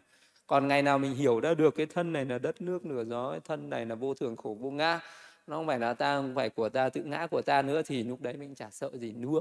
Cái người có trí tuệ sẽ không sợ hãi còn những người nào mà ngu si sẽ sợ hãi nhiều. Người nào tham ái nhiều sợ nhiều tham ái ít sợ ít. Thế là vì mình có tham ái nên có sợ hãi như vậy. Ờ, còn cái người niệm ân đức phật tại sao lại bớt đi cái sự sợ hãi? Ờ, đó là niệm ân đức phật thì mình sẽ thấy được cái sự vô tham vô sân vô si của đức phật. Niệm a hăng a hăng vì đức thế tôn là bậc đã đoạn trừ hết tham sân si nên ngài xứng đáng là bậc được, được cúng giảng thì mình thấy đức phật không có tham không có sân không có si tự nhiên mình tham mình sân mình si mình thấy hổ thẹn. Vậy mình phải cố gắng uh, khi niệm ân đức phật không phải là chỉ niệm cái khái niệm đấy mà phải suy nghĩ đến ý nghĩa của cái câu a hăng ấy. Mà câu a hăng đấy có cái ý nghĩa là uh, đang tự, cung kính một bậc vô tham vô sân vô si. Tự nhiên cái lúc đấy cái tâm của mình nó cũng đi tham dần dần. Nó bớt đi cái tham ái với cái bản thân mình bớt đi sân hận bớt đi si mê. À, thì tự nhiên nhờ vậy mà mình bớt đi cái sợ hãi. Thì uh, đức phật uh, không tham sân si. Rồi mình niệm cái không tham sân si ấy của phật thì mình cũng bị ảnh hưởng bởi cái không tham sân si ấy. Cho nên là cái, cái tham si nó yếu đi thì sợ hãi nó, nó bớt đi tham sân si nó nhiều thì sợ hãi nhiều tham sân si nó ít thì sợ hãi ít vì vậy nên là cái niệm ân đức phật à, là niệm cái vô tham của đức phật là vậy đấy cho nên là mình, mình hết tham ái là nhờ cái đó đấy.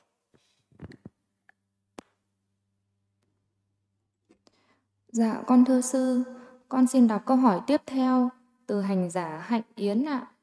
Dạ, con thưa sư, xin sư cho con hỏi, hành Bồ Tát Đạo, bố thí tiền bạc, thậm chí là thân mình thì con có thể hiểu, nhưng con không hiểu sự bố thí vợ con trong một kiếp tiền thân của Đức Phật là như thế nào ạ. Con xin sư từ bi chỉ dạy cho con ạ. Con thành kính tri ân sư ạ. Vợ con đấy cũng là một cái mà một cái người rất khó có thể bố thí ờ, được bởi vì ừ, đối với vợ con là cái mà người ta rất là yêu yêu cái tự ngã của mình lớn nhất rồi yêu đến cái tự ngã của người khác à, yêu đến người vợ là thứ hai con là thứ ba. Vậy thì à, những người có thể bố thí được à, những cái mà mình yêu quý thì đấy thì à, thì cái người đấy sẽ thành tựu được một cái tâm xả cao thượng. Vợ con là cái chấp thủ lớn là cái có tha mái lớn mà vẫn có thể buông bỏ được buông xả được. Thì cái đây là một cái sự xả thí. Đây không phải là bố thí mà là xả thí. Đấy là thể hiện một cái tâm tự tại một cái tâm có thể buông xả một cái tâm sẵn sàng cắt ái ni thân một cái tâm có thể cắt đứt được mọi cái tham ái trên cuộc đời. Dù cái tham ái đó có lớn đến đâu dù cái tham ái có khó khăn đến đâu cũng cắt được hết. Một cái người có thể bỏ vợ đi tu nhưng thì dễ nhưng mà tặng vợ cho người khác thì mới khó. Ờ, ờ, có thể bỏ lại con để đi xuất gia thì dễ tặng con cho người khác thì khó. À, đấy là nhưng mà một vị bồ tát thì sẽ làm được như vậy. Có thể ban tặng được những cái yêu quý nhất yêu dấu nhất của mình cho người khác sở hữu. Những cái thuộc về sở hữu của mình có thể cho được người khác. Thì đấy là cái sự xả ni cái sự cắt ái dứt khoát đối với tình ái. Ờ, không một chút lưu luyến gì cả. À, thì ờ, thì đó là cái nhân để vị đó thành tựu được cái trí tuệ cao thượng thành tựu được cái tâm xả ni cao thượng. Thì cái tâm ờ, cái cái hạnh bố thí ấy nó đi với một cái tâm xả ni ờ, lớn và một vị bồ tát thì sẽ chứng minh được điều ấy thể hiện được điều ấy thực hành được điều đó. Và mọi người khác cũng có thể bắt trước để thực hành được điều đó. Đấy, bắt trước bồ tát đem tặng vợ cho người khác tặng con cho người khác tặng chồng cho người khác đi tu xem có thương tiếc không Dạ con thưa sư, con xin đọc câu hỏi tiếp theo từ hành giả Diệu Pháp ạ. Dạ con thưa sư, xin sư cho con hỏi, trong kinh có nói con là tài sản của cha mẹ, nhưng trong kiếp tiền thân của Đức Phật thì khi Đức Phật bố thí hai người con, Đức Phật lại không hỏi ý kiến người vợ mà nhân lúc người vợ không có ở đấy đã bố thí hai người con, con xin sư giảng giải cho con được hiểu ạ. Con thành kính tri ân sư ạ. Thì uh, bởi vì cái người uh, theo cái văn hóa, theo cái văn hóa của thời bấy giờ thì cái người chồng là có quyền sở hữu, sở hữu vợ, sở hữu con. Theo cái văn hóa như vậy nhưng như, nếu như bây giờ ờ, văn hóa ờ, vì cái pháp bố thí là pháp thế gian mà, vì thế gian quy định như vậy, người chồng là tối thượng nhất ở trong gia đình, trụ cột gia đình, làm chủ gia đình, vợ là sở hữu của chồng, con là sở hữu của cái người chồng ấy. Quy định như vậy rồi, cho nên là vì cái văn hóa như vậy, ngài thuận theo cái nhân tình, thế thái nó như thế, cho nên là ngài bố thí con theo ý của mình, con không phải của vợ, mà là con của uh, vị bồ tát đấy cho nên bồ tát được phép bố thí thôi. Còn nếu mà có vợ ở đấy thì sợ vợ đau xót quá vợ có thể chết năn ra đấy. Vậy cho nên là bố thí cái lúc vắng mặt cái người vợ đấy là để đảm bảo an toàn cho cái người vợ đấy. Chứ chỉ có bồ tát thì có cái tâm sắt đá kim cương thì có thể làm được như vậy. Chứ cái cô vợ không thể làm được như vậy. Thì bố thí như vậy bà sẽ chết ngay tức thì. Vậy nên là phải bố thí sau lưng không được không thể dám bố thí trước mặt được. Như vậy sau đó thì bố thí được cả vợ cũng có thể bố thí được à, thì đó là điều uh, Bồ Tát làm với trí tuệ chứ không phải là làm nén nút không phải là cái hành vi xấu mà đó là một cái hành vi uh, đó là một cái việc làm có tính toán của một vị Bồ Tát biết rằng làm như thế mới có lợi chứ không phải là có hại.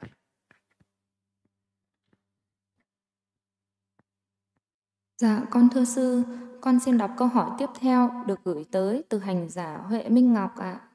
Dạ, con thưa sư, xin sư cho con hỏi. Xin sư từ bi chỉ dạy cho con về cận tử nghiệp ạ. Con thành kính tri ân sư ạ.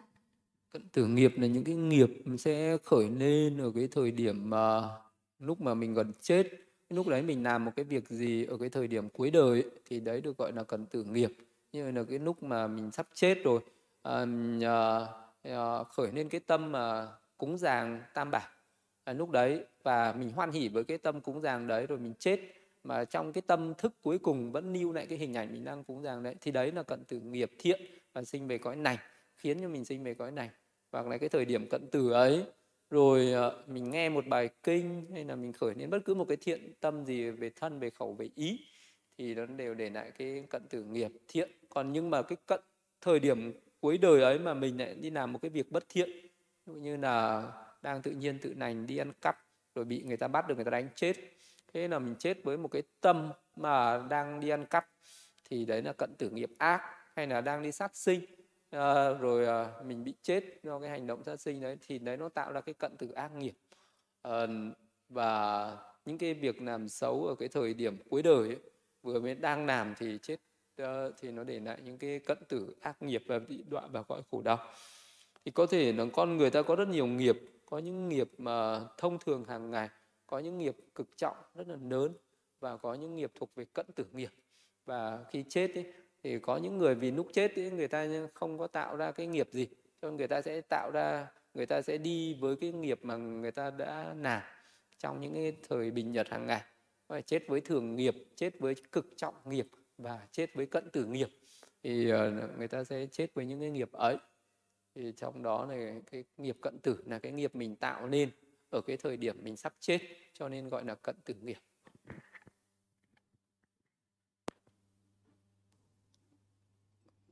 Dạ, con thưa sư, con xin đọc câu hỏi tiếp theo được gửi tới từ hành giả Hạnh Mỹ ạ. Dạ, con thưa sư, xin sư cho con hỏi, một người rải tâm từ tới chúng sinh khác và biết việc rải tâm từ như thế đem lại quả báo lớn so với một người giải tâm từ đến người khác chỉ vì khi làm vậy họ cảm thấy an vui, họ không biết việc này có đem lại quả báo lớn hay không. Sư cho con hỏi, hai người này ai sẽ có phước hơn ai ạ? À? Hay là phước báo nhận lại sẽ ngang nhau ạ? À? Con thành kính tri ân sư ạ. À. Cái người có hiểu biết thì cái phước lớn hơn. Còn một cái người làm mà không hiểu biết gì thì cái phước đấy là ni trí, cái phước đấy nó không có trí tuệ. Thì cái quả báo hoàn toàn khác nhau. Với một cái người mà khi làm việc phước mình biết đây là phước thì mình có thể hướng tâm uh, mong cầu một cái quả báo theo ý muốn của mình. Nhưng cái người biết rằng đây là phước mình có thể nguyện là cầu mong cho con thành Phật cầu mong cho con chứng ngộ niết bàn có tam minh lục thông tứ tuệ phân tích có trí tuệ lớn hay là mình ước một cái gì cũng được thì cái người đấy giống như là trong túi mình có uh, tiền mình biết là mình có tiền cho nên mình uh, sẽ nghĩ là ta dùng tiền này để mua cái gì. Người có phước biết mình có phước mình biết là dùng cái phước này để đổi lấy cái gì. Còn những người làm làm phước mà không biết có phước giống như người có tiền trong túi mà không biết giá trị của cái đồng tiền gì cả. À, không biết cho nên mình sẽ không nghĩ là ta sẽ dùng cái tiền này để mua cái gì. Đấy là cái người có tài sản trong mà mình không biết cho nên mình sẽ không tiêu không biết cách tiêu cái tài sản đấy một cách uh, có lợi ích. Vì vậy cho nên cái người mà có làm phước như rải tâm từ mà đi kèm với trí tuệ như vậy nếu mà sau này sinh ra ở kiếp sau thì cái vị đấy trở thành người tam nhân gọi là có vô tham vô sân vô si. Còn những người mà có làm phước nhưng không có hiểu về phước ấy thì cái người đấy sinh ra chết với cái nghiệp mà ni trí như vậy thì sinh ra sẽ là cái người nhị nhân. Tức là có vô tham vô sân nhưng không có trí tuệ thì sẽ khác nhau. Cái người vô nhân và người nhị nhân sẽ khác nhau ở trên đời. Như là cái ở cái người nào mà ừ, người tam nhân ấy thì tu có thể đắc được các cái pháp thượng nhân như chứng được thiền thông và đạo quả. À, còn cái người nào là người nhị nhân do kiếp trước mình làm phước không có trí thì đời này sinh ra mình vẫn là người bình thường như vậy. Nhưng cái người đấy tu không đắc thiền được không chứng được pháp thượng nhân ở đời này, không chứng được thần thông mà không chứng được đạo quả. Suốt cái kiếp sống này, do cái tâm tục sinh của mình nó không có trí tuệ, mà cái tâm tục sinh không có trí tuệ là do lúc mình tạo những cái thiện nghiệp, không có sự hiểu biết về thiện nghiệp ấy. Vậy thì nó sẽ khác nhau rất xa. Ở một cái người làm phước mà mình biết có phước thì ờ, cái phước đấy nó kết hợp với trí, thì nó sẽ có cái lợi ích rất lớn. Còn những người làm phước mà không biết rằng đây là phước thì cái phước ấy là phước ni trí thì đó là một sự uh, thiệt, thiệt thòi rất là lớn nên là hai cái người đấy tạo cái nhân uh, sẽ khác nhau rất là lớn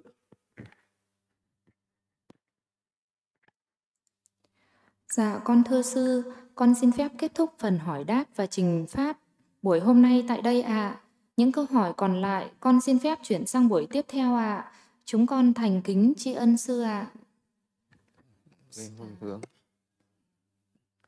Idame bunyam asawakhazam vahamodu idame bunyam Nibbana sa Pachazo Otu Mama Munya Bhagam Sabasathanam, Pachemi, Tesabe, Medamam.